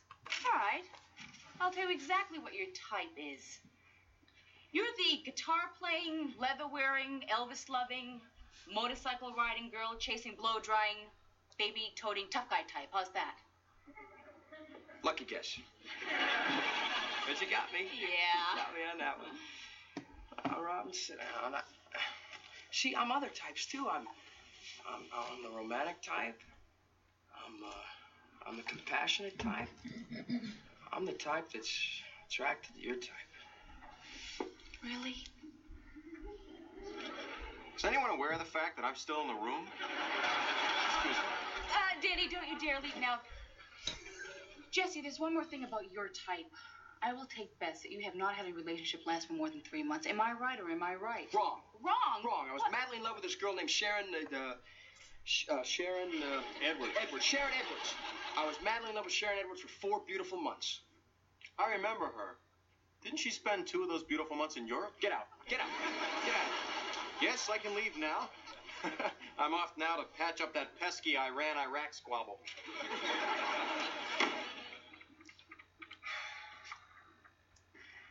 The truth? I'm afraid of getting hurt again. Guys like you and I, we never work out because we're totally different people.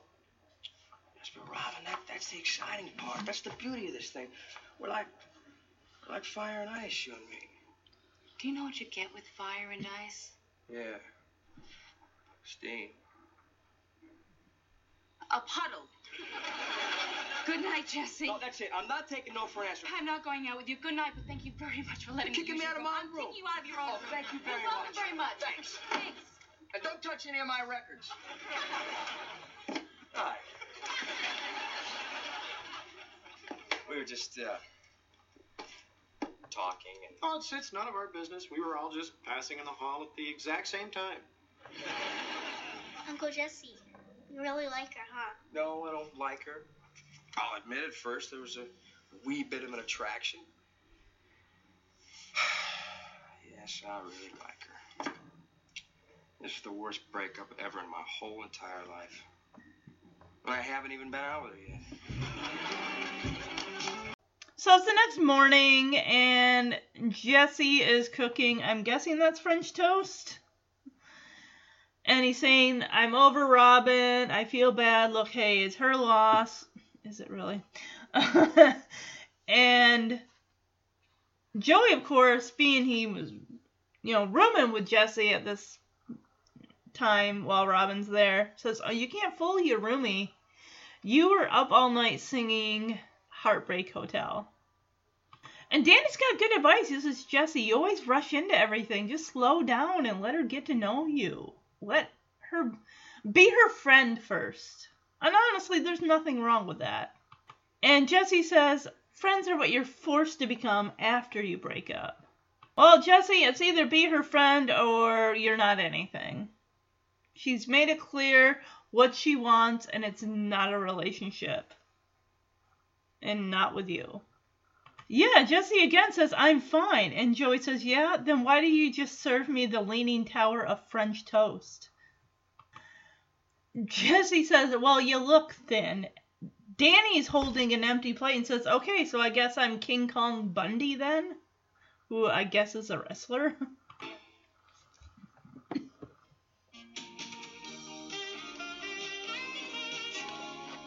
look, I'm all right. It's over. Her loss. I'm moving on. You can't fool your roomie. Joseph, why don't you believe me? Because you're up almost the whole night singing Heartbreak Hotel in your sleep. Jesse, you always rush into everything. Why don't you just slow down? Let her get to know you. Be your friend first. Friends are what you're forced to become after you break up. But guys, it doesn't matter, okay? I'm fine. Oh, yeah? Is that why you just served me the leaning tower of French toast? You look thin.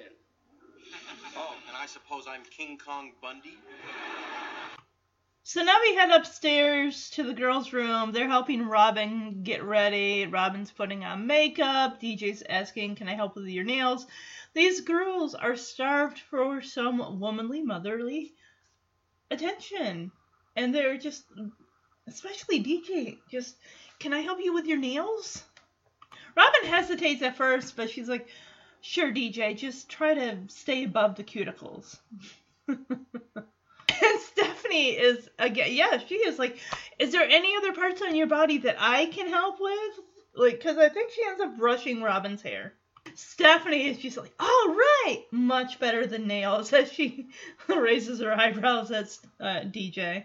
You know, I noticed, and this for the first time, that in this scene, Candace Cameron is wearing braces. Or it could be a retainer, but it looks like braces. And I've never noticed this in other season one episodes that I've seen before. I know in season eight, in the Christmas episode, Arrest All Ye Gentlemen, or however, that DJ says Michelle made her a Rice Krispie retainer container. So, unless that's keeping in continuity. DJ is so sure Robin's gonna get this job. So like, when you get this job, you can move here and you can visit us all the time. They really, honestly want a motherly figure there, and the girls, it's gonna be okay because Rebecca Donaldson is gonna be joining the cast next season, and you will have that motherly figure. And they also want her to j- date Uncle Jesse. Mm, I don't think that's gonna work out. And Robin says, you know, I would love to see more of you girls, but I I honestly wouldn't hold my breath at me dating your Uncle Jesse. And DJ brings up David and Maddie on moonlighting, saying how they didn't like each other at first. But, you know, eventually they got together. I've honestly only seen an episode here or there because Jeremy's got the series on DVD. I don't know, did the characters get married down the road? I have no clue. So they started singing Uncle Jesse's praises. Stephanie says, Uncle Jesse's a great catch. DJ says he can sing. He gives fun piggyback rides, according to Stephanie. DJ says he has an awesome head of hair. I'm like, when he loses the mullet, he surely does. But I, I just, I cannot. I can, I know. Even at this point, Stephanie also adds that Uncle Jesse teaches you how to ride a two wheeler without training wheels. As long as you don't ride in the street. Well, you wouldn't be.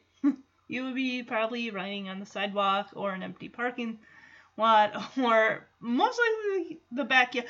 Again, it goes back to when Joey was teaching Michelle how to ride a two wheeler in season five's Easy Rider. He could have just as easily, again, taught her in the backyard before he took her out to the park and the sidewalks. She wouldn't have fallen in a bush. Robin looks at both DJ and Stephanie and says, You two are so sweet. I hope one day I have nieces just like you. And Stephanie she wants a, a motherly figure, so she so bad. She says, Marry Uncle Jesse and you will. And Robin's like, uh huh, no.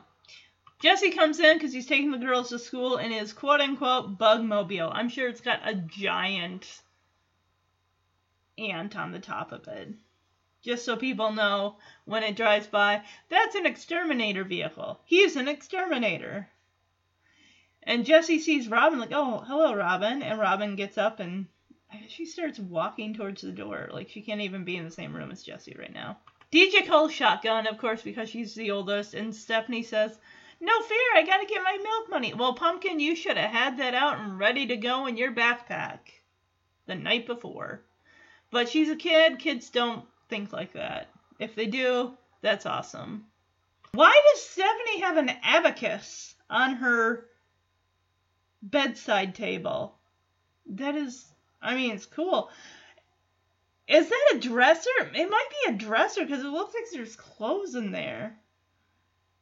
She grabs the coins that she needs, and when she goes to shut it, she her finger is in the drawer and she basically shuts her finger in the drawer and that's gotta hurt. If you ever shut your finger in a drawer, in a in a door, in your car door, it hurts. You slam your finger in anything, it is gonna hurt.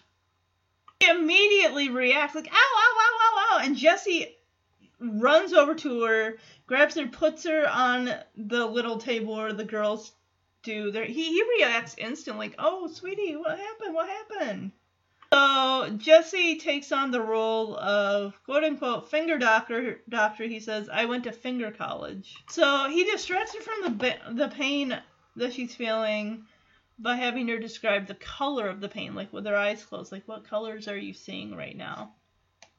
I mean, honestly, if that were me and I had done that, odds are I'd be kicking the drawers of that dresser because I mean I was telling Jeremy that the other night. It's like it seems to me whether it could be you know as a kid or as an an an adult, one of the things when you hurt yourself, at least in my case anyway, how I react aside from the pain is I get I get angry, I get irritated. Maybe that's just me. I don't know if other people are like that when they like pinch their finger and they're just ah! Or maybe, I mean, if it's worse than that, then obviously your reaction is gonna be crying. He want, yeah, he wants her to describe what color the paint is, and Robin is standing in the doorway, just kind of watching this. You know, from this angle, for those of you who are familiar with the show One Tree Hill that have watched it at least through season five, two words: Nanny Carrie. And if you know who I'm talking about, she kind of in this second here makes me think of the actress. I think her name might be Torrey DeVitto, and it just, it just makes me think of her in this. Just her standing in the doorway watching Jesse.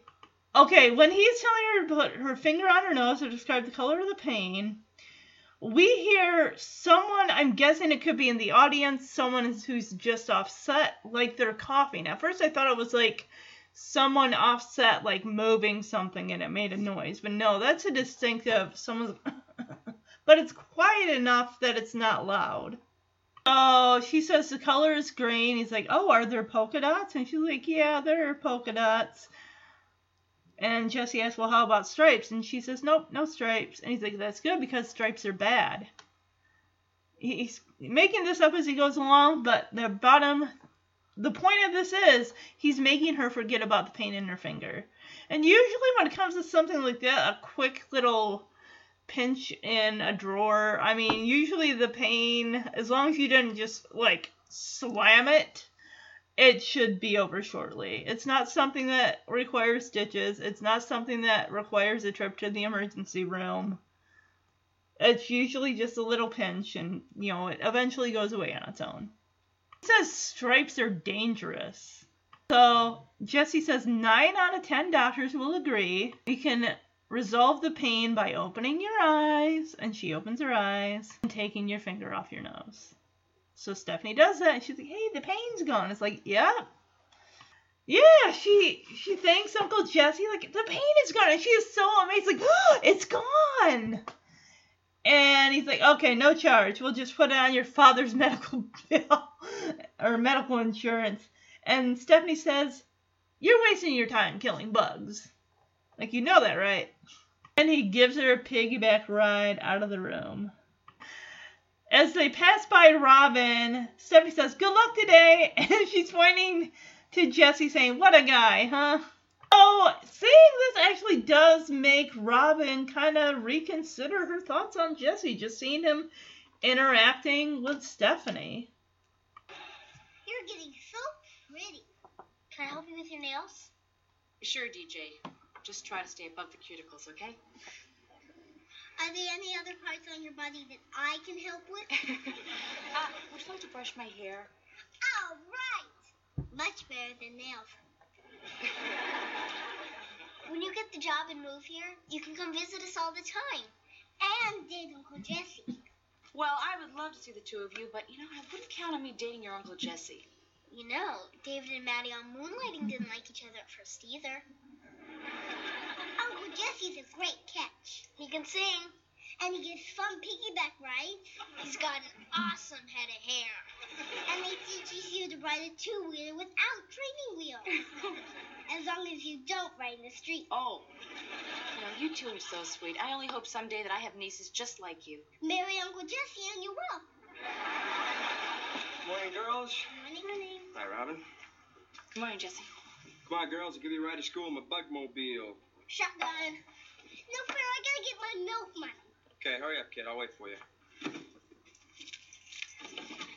ow, ow, ow. What, what, what, what, what, what, Why don't we what, shut what, the let me see, door let me see, off? let me see. I don't know why. Oh, oh, you're in luck. Just so happens that I went to finger college, okay? Now, in order to treat your finger, I gotta know what color the paint is. What you have to do is close your eyes, put your finger on your nose. That way we can tell what color the paint is. Come on, do it. I'm the finger doctor. Okay, very good. Now, what color is the paint? It's kind of green. It's kind of green. Any other colors? How about polka dots? Yeah, there's polka dots. Blue ones. Blue ones. Any stripes? No stripes. Oh, good. That's good because stripes are dangerous. All right, this is easy to diagnose. Nine out of ten doctors will agree that we can solve the pain by opening your eyes and taking your finger off your nose. It's gone. Thanks, Uncle Jesse. All right, no charge. We'll put it on your father's medical insurance. You're wasting your time killing bugs. Come on, give me your piggyback ride. Here we go, here we go, here we go, here we go. Up. Ah. Good luck today. What a guy, huh? So now we go back to the news station, and Danny is again watching Michelle because I guess no one else can watch her. Because Danny's holding her while he's delivering the news at 4 o'clock. And then he also says, Thank you for calling in with your request to have Michelle be a regular at the 4 o'clock news. And then he also goes on to say how Michelle picked the Warriors to win by five, and he's like, "Son of son of a gun!" If they didn't win, uh, uh, 106 to it was 106 to 101, the Golden State Warriors. How about that? So Danny says Michelle is retiring from her career to go back to eating, sleeping, burping, talking, and learning to walk. Again, we cut over to the other newscasters, and they're just like, oh my gosh, the show, what has it turned into? Yeah, it's turned into baby talk. the TV show that I guess got canceled after a season and then came back. It was a spinoff. It was based on the Look Who's Talking movie with uh, John Travolta and Kirstie Alley. I honestly want a sequel with Kirstie Alley, John Travolta, uh, David Gallagher, uh, Tabitha, I can't remember her last name, the girl who played Julie, David Gallagher, of course, you know from Seventh Heaven, played Mikey. This came out in 90. Oh my gosh, next year, that movie is going to be 30 years old. I can't believe it, but I want a sequel. I want Molly and James to be grandparents, and Mikey and Julie have their own kids, and it's like this this the circle of life starts over again. It's just a, a new cycle. Somebody greenlight that movie. Come on. I bet anything Kirstie Alley and John Travolta want to reprise their roles is Molly and James Ubriacco. Come on. Oh, this is Danny and Michelle Tanner saying bye bye, and he's taking Michelle's hand and waving it. And then, of course, the other um, sports announcer next to Danny says, until six, see you again. So he's on at four, six, and eight, I believe. Okay. Apparently, a lot happens in uh, two hour time spans of sports. Oh, Jesse's there to pick Michelle up. Uh, so Je- Danny's had her the whole time? Oh my god. The, gosh, they need a daycare. That station needs a daycare. They need to have a daycare in that station. Somebody needs to do that. Well, I mean, I'm sure other people have other arrangements with their kids. Maybe their kids are school age and nurse, you know, nursery school, all that stuff. But I don't know. I don't know. That's pretty sad if you have two guys that have moved in with the purpose of raising your kids, and neither of them, for whatever reason, are able to watch your baby which they were brought in to do just that. So you have to hire a babysitter to watch your kid, even though you have two people that have moved in to help raise your child. I, I really uh, def- defeats the purpose of having that arrangement. And there were no fights in hockey today. Finally, Michelle would like to thank all of you for your calls asking her to be a regular on the 4 o'clock sports. Yesterday, Michelle picked the Warriors by five. Son of a gun. Son of a gun if they didn't win. 106 to 101. But I'm afraid Michelle is retiring as odds maker. That's right, to resume her former career of eating, learning to talk, and burping. well, that's sports. This is Danny and Michelle Tanner saying bye bye. And bye bye. So long, San Francisco. Until 6, see you then. We're off the air. Beautiful, beautiful, beautiful. Jesse, thanks for picking up Michelle. No problem. Everybody has a purpose in life. Mine is chauffeuring around little babies. Keep up the good work. Okay. So, another thing is clearly the Olsen twins' mom was right on the other side of that camera, like where the Olsen baby could see her. Because you, if you watch, if you see and you hear her, she is saying "mama, mama," and pointing and waving and smiling. I'm like, oh my goodness. And I think, yeah, it's like you get, you know, you have the mom just standing there and just kind of waving to the the baby, and you know she'll be able to do what needs to be done as long as her mom was is within, you know, range. So now we got Robin who is going through her notes for her field reporter position. She hasn't gotten it yet, but I guess she's getting a tryout finally from this boss who hopefully will be able to watch her. But she's spending more time looking down at what she's reading than making eye contact with would uh, us the viewers. Why is Jesse still there with Michelle? You need to go. And not to mention, Robin is getting irritated because Jesse and Michelle are being very distracting. Not to mention, this is the place where she met them both. So uh, that would just make me uncomfortable. And Robin looks at Jesse like, What is it, Jesse? What's wrong? Like, do you need something? And he's like, Oh, well, uh, Michelle was just saying how interesting it was. And Robin's like, Jesse, please, I'm trying to focus. Can we cut it with the Michelle business, please? Yeah, he says, don't. Yeah, she tells him, don't do that Michelle business. If you didn't like it, just be honest with me. It's like he's using Michelle as a go between to express his own feelings without expressing it through his mouth. He's like, oh, Michelle thinks this.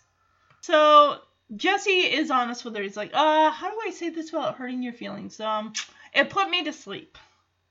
Which means you're probably putting your audience to sleep as well. She sounds just completely flat, like she's reading from a script, like she's reading from cue cards. There's no emotion. There's no. Fe- there's nothing. If you want people to pay attention, then you got to put some emotion in there. At least make yourself sound like a human and not a robot. She she's nervous. She that's not how you'd say it. And Jesse says you you have something special inside of you. He says you gotta let it out. You gotta show some energy. Yes, exactly. Energy. She's not showing energy. If you don't have energy, you're putting your audience to sleep. This is important information that you're trying to get out to the world, make them see, make them understand.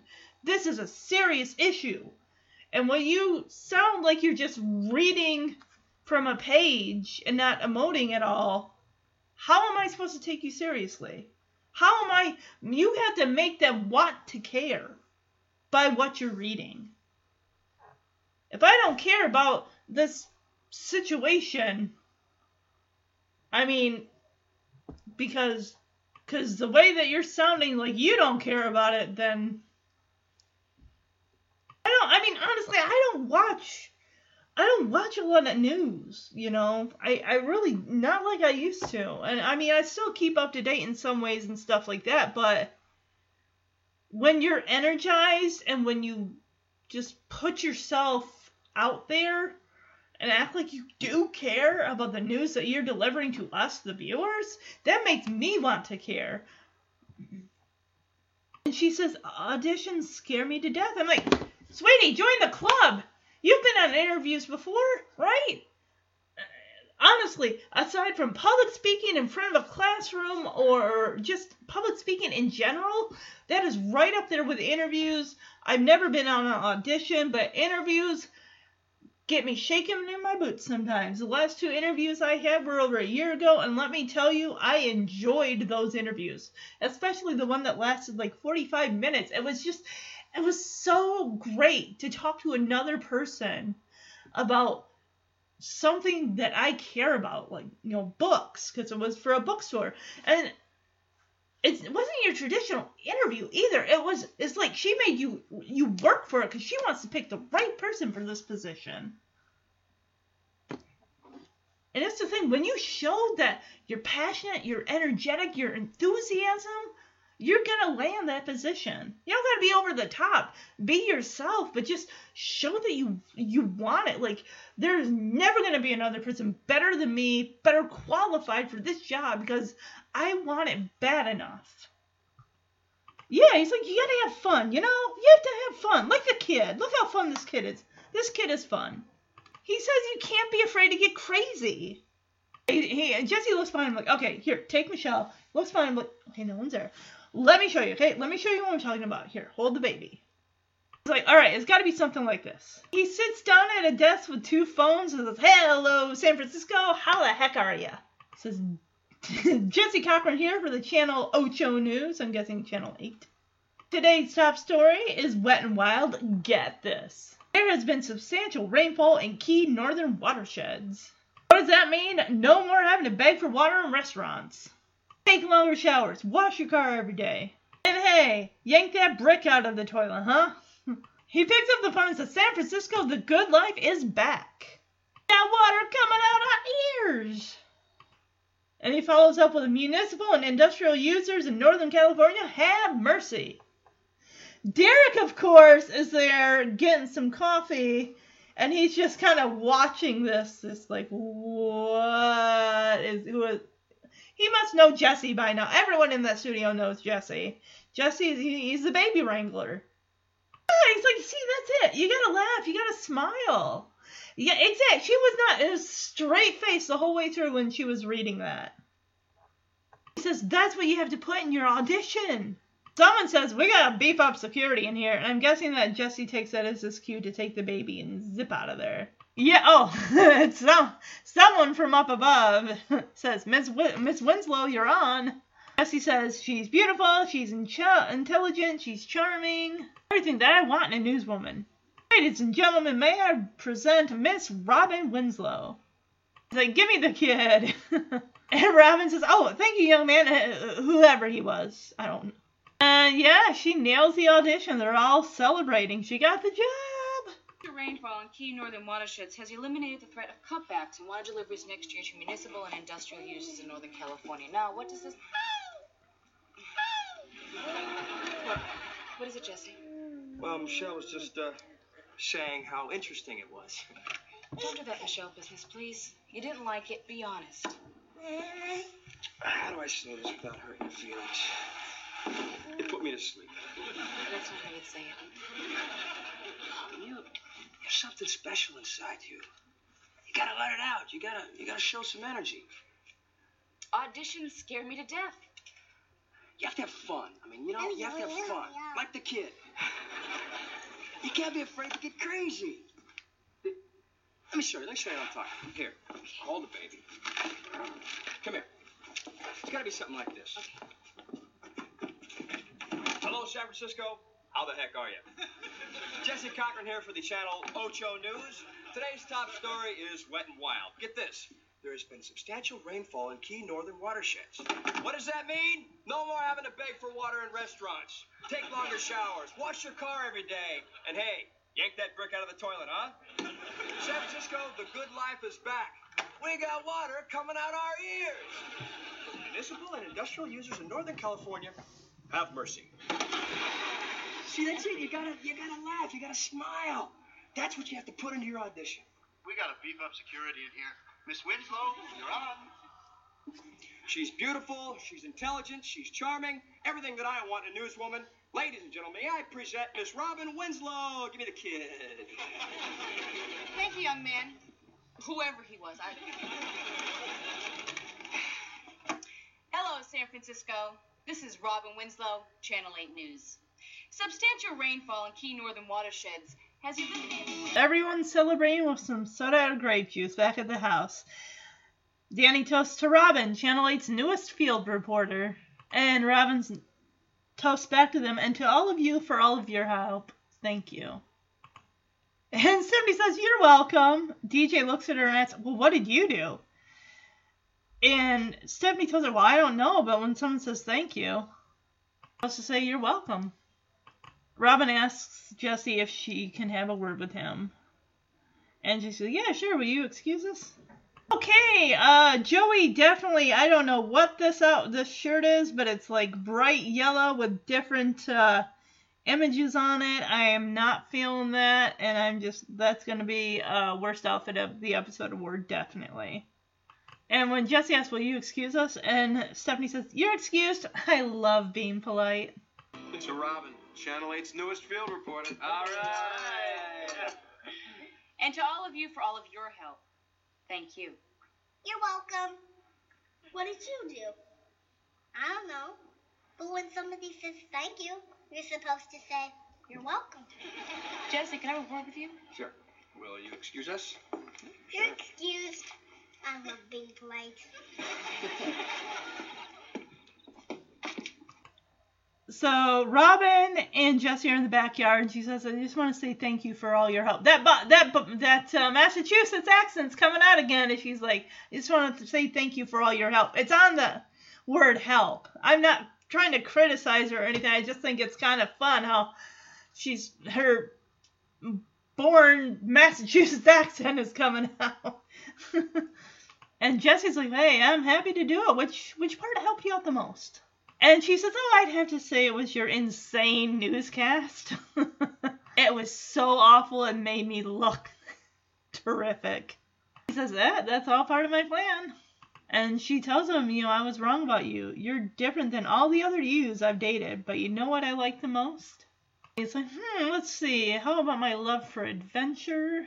The way I live life on the edge. I'm like, no, that's kind of still in keeping with her thoughts about uh why she doesn't date people like that. And he said, she tells him, your strong maternal instincts.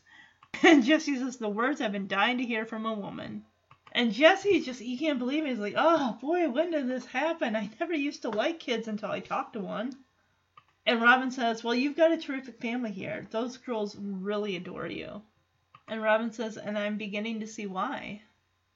And Jesse tells her, "Is like, listen, Robin, I'm not the type of guy that just rushes into relationships, okay? Well, and that's the thing with the ladies that he's dated. These aren't relationships this to him, really. A relationship is going out on more than one date with a person.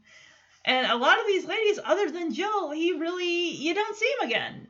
And it's just more of a he's at the time he probably was not looking to be in a committed relationship or maybe he's just not, you know, finding the, the right people. I mean, yes, he does mention several times throughout, you know, one day he, even with Karina, he's like, I just, I was hoping she'd be the one I could settle down with. It's like, dude, that is coming up. But the thing is, and I, I'm with Jesse, you know, the one thing I lack that I wish I didn't was it's patience. It is a hundred percent. I have zero patience when it comes, especially when it comes to waiting. And it just like the thing is, uh, you know that saying, all good things, you know, happen in time. It's just we're so in a rush, rush, rush, rush state that we don't give ourselves enough time to s- step back, take a breath, let something happen. There's a reason things are called a slow burn for a reason. Things will happen, but you got to give it time to have the necessary necessary steps in order for it to happen. And he, he he takes Danny's advice finally. He's like, you know, I think you and I should become friends. And she's like, you know, I, I'd like that. And he says, good. So he's like, all right, good. We'll just be friends then, right? You you got it, buddy. She puts out her hand. She's like, you got it, buddy. he says, all right, pal. And that's the thing.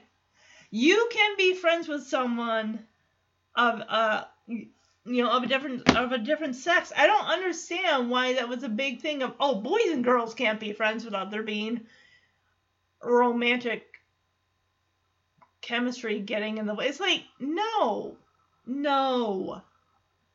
I've had male friends in my in, you know elementary school and teens, and never once did I think like that would turn into something romantic. I just I don't like that. Like, how can you have this person as a friend and not be attracted to? You're not going to be attracted to everyone of whatever gender that you're around. That's not how that works. What attracts someone to somebody else is their personality and who they are. But Jesse again throws it out like, hey, listen, if you want to go beyond this friendship thing, I'm 100% whenever. You just say the word. He tells her, you're going to have to make the first move because it won't be me. They're still holding their hands. They're still in the shaking hands mode. And she says, I understand that. And she's like, oh, come on, let's get back to the party. They've hashed it out. They've cemented groundwork. We're both on the. both have a better understanding of what we both want and where we're both at. So let's just, before things get weird and take a turn, let's go back inside. Like really, yeah, there really isn't nothing left to say. And Jesse know that he's like, if you you know you want to take things past friendship, you're gonna have to make the first move. And if she goes to go back inside, he's like, Robin, I'm curious. If you did happen to make that first move, what would it be? He's like, I would really hate to miss it. I'm like, you think she's gonna tell you? That's not how it works. Yeah, she says, trust me, if I made a move, you'd know it. And she says, okay, pal. And Jesse says, okay, little buddy. And they hug each other. Jesse, please! He asks, was that a move? And she asks him, Did your toes curl? And he says, Yeah. He says, Yeah, does that mean you're making a move? She says, No. When I make a move, everything curls. Jesse says, Have mercy. She's already back inside. And he goes back in after her. This is why this does not work out. I'm sorry, but Jesse, as much as he's like, let's be friends, we know that's not what he wants. So I can't see them. I can't see them being friends. And I honestly, I, I'm not a fan of ultimatums. It's like we're either together or we're nothing. I don't want to just, I don't want to be your friend. It's like, well, then you're nothing. Sometimes that's just how it's got to be. It's you know, you go your separate ways. You, you're both not on board with it. Don't force each other to stay in a, a relationship or friendship if you're both not on board and you're both not feeling it, because that's not fair to either one of you you're wasting your time with someone where a relationship isn't going to go anywhere and it's better off finding a person that you want to make time for. I just wanted to thank you for all your help. Hey, I'm happy to do it. Which part helped you out the most? Oh, I'd have to say it was your insane newscast. It was so awful it made me look terrific. And it's all part of my plan. I was wrong about you. You're different than all the other yous I've dated before, but do you know what I like most? Hmm. Let's see. Uh, how about my love for adventure? Uh, the way I live my life on the edge. Your strong maternal instincts. The words I've been dying to hear from a woman. Oh, boy, how did this happen?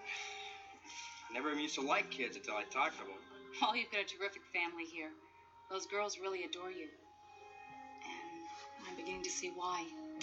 Listen, Robin, I'm not the type of guy that just rushes into relationships, okay? I think you and I should become friends. I'd like that. Good. So we'll just be friends, period. You got it, buddy. All right, pal. now, but listen, now, if you want to go beyond this friendship thing, you are going to have to make the first move, okay? Because it's not going to be me. I understand that. Let's get back to the party. Come on. Robin, I'm curious. If you did happen to make that first move, what would it be? I mean, I, I would hate to miss it. Trust me, if I made a move, you'd know. Okay, pal? okay, little buddy.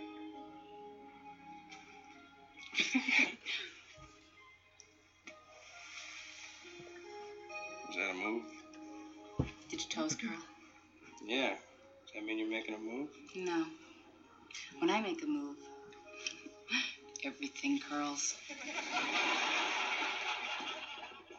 Have mercy. All right, so that was the episode. I hope you enjoyed it. Had a fun time covering this one. So, what I'm planning to do from the next episode, because it is a two parter, I'm splitting it up into two because I don't want the podcast to be over four hours long. I'm not going to do that to you guys. So, next week, the next lady I'm going to be introducing you to is Samantha. This is the final lady of the Jesse's Ladies series for January. And then the next Jesse's Lady, of course, is the woman we all know and love from season two as Rebecca Donaldson. So this season one, episode 19, the seven month itch, part one, aired March 11th, 1988. In this episode, Jesse is fed up with his lack of privacy and family responsibilities, especially when they interfere with his love life. This episode's got a 7.1 out of 10. And we have Chelsea Noble playing Samantha. The name may sound familiar because this actress would later, actually, now that I think about it, let me see when she's okay. So the following year, she would play Kate McDonald in 1989 to 1992 on the hit ABC series Growing Pains, which also, you know, Full House is also part of that network. And she, in fact, fell in love with Kirk Cameron on the set of Growing Pains, and they got married. They're married to this day. They have, I don't know how many kids, but um, yeah, look forward to that. And then, of course, after that, the week after that, we will have the final episode of the Jesse's Ladies series with Seven Month Itch Part 2, where Jesse, I'm not going to spoil it, but then again, if you've seen the show a bunch, growing between growing up and now, you kind of know where Part 1 ends and where part two begins. And of course, in February, we're going to look at Joey's Ladies. There are only three episodes in that series in February.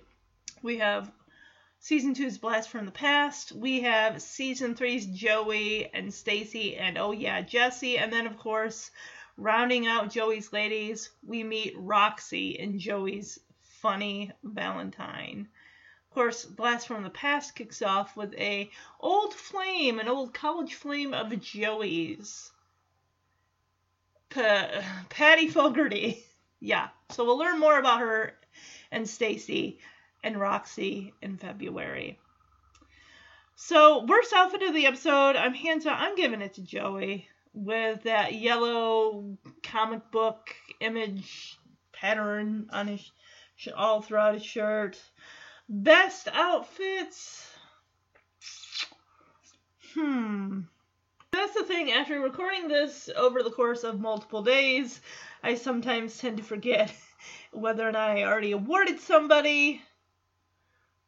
I'm just gonna say Robin, Robin's, Robin's um, blue top and pants combo. It's not a pantsuit, I don't believe, but I'm just gonna say that's the best fit of the episode.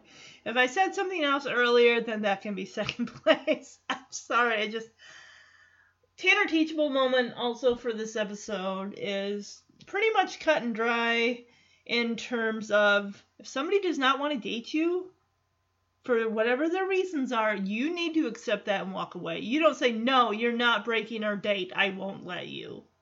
Or start listing your virtues as to why they should date you. If the person flat out does not want to, or they've made their we can be friends or we can be nothing, but I'm not going out with you. You need to, again, back off and accept what they're telling you.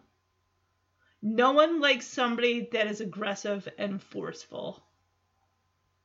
I at least I know I wouldn't. That is a huge turn off.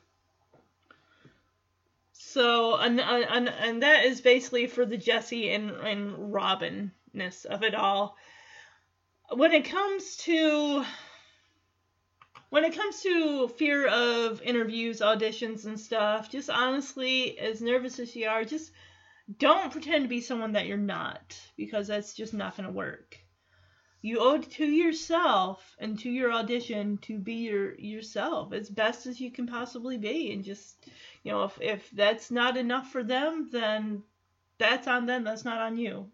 You give everything you have and you show how much you want it if you do want it because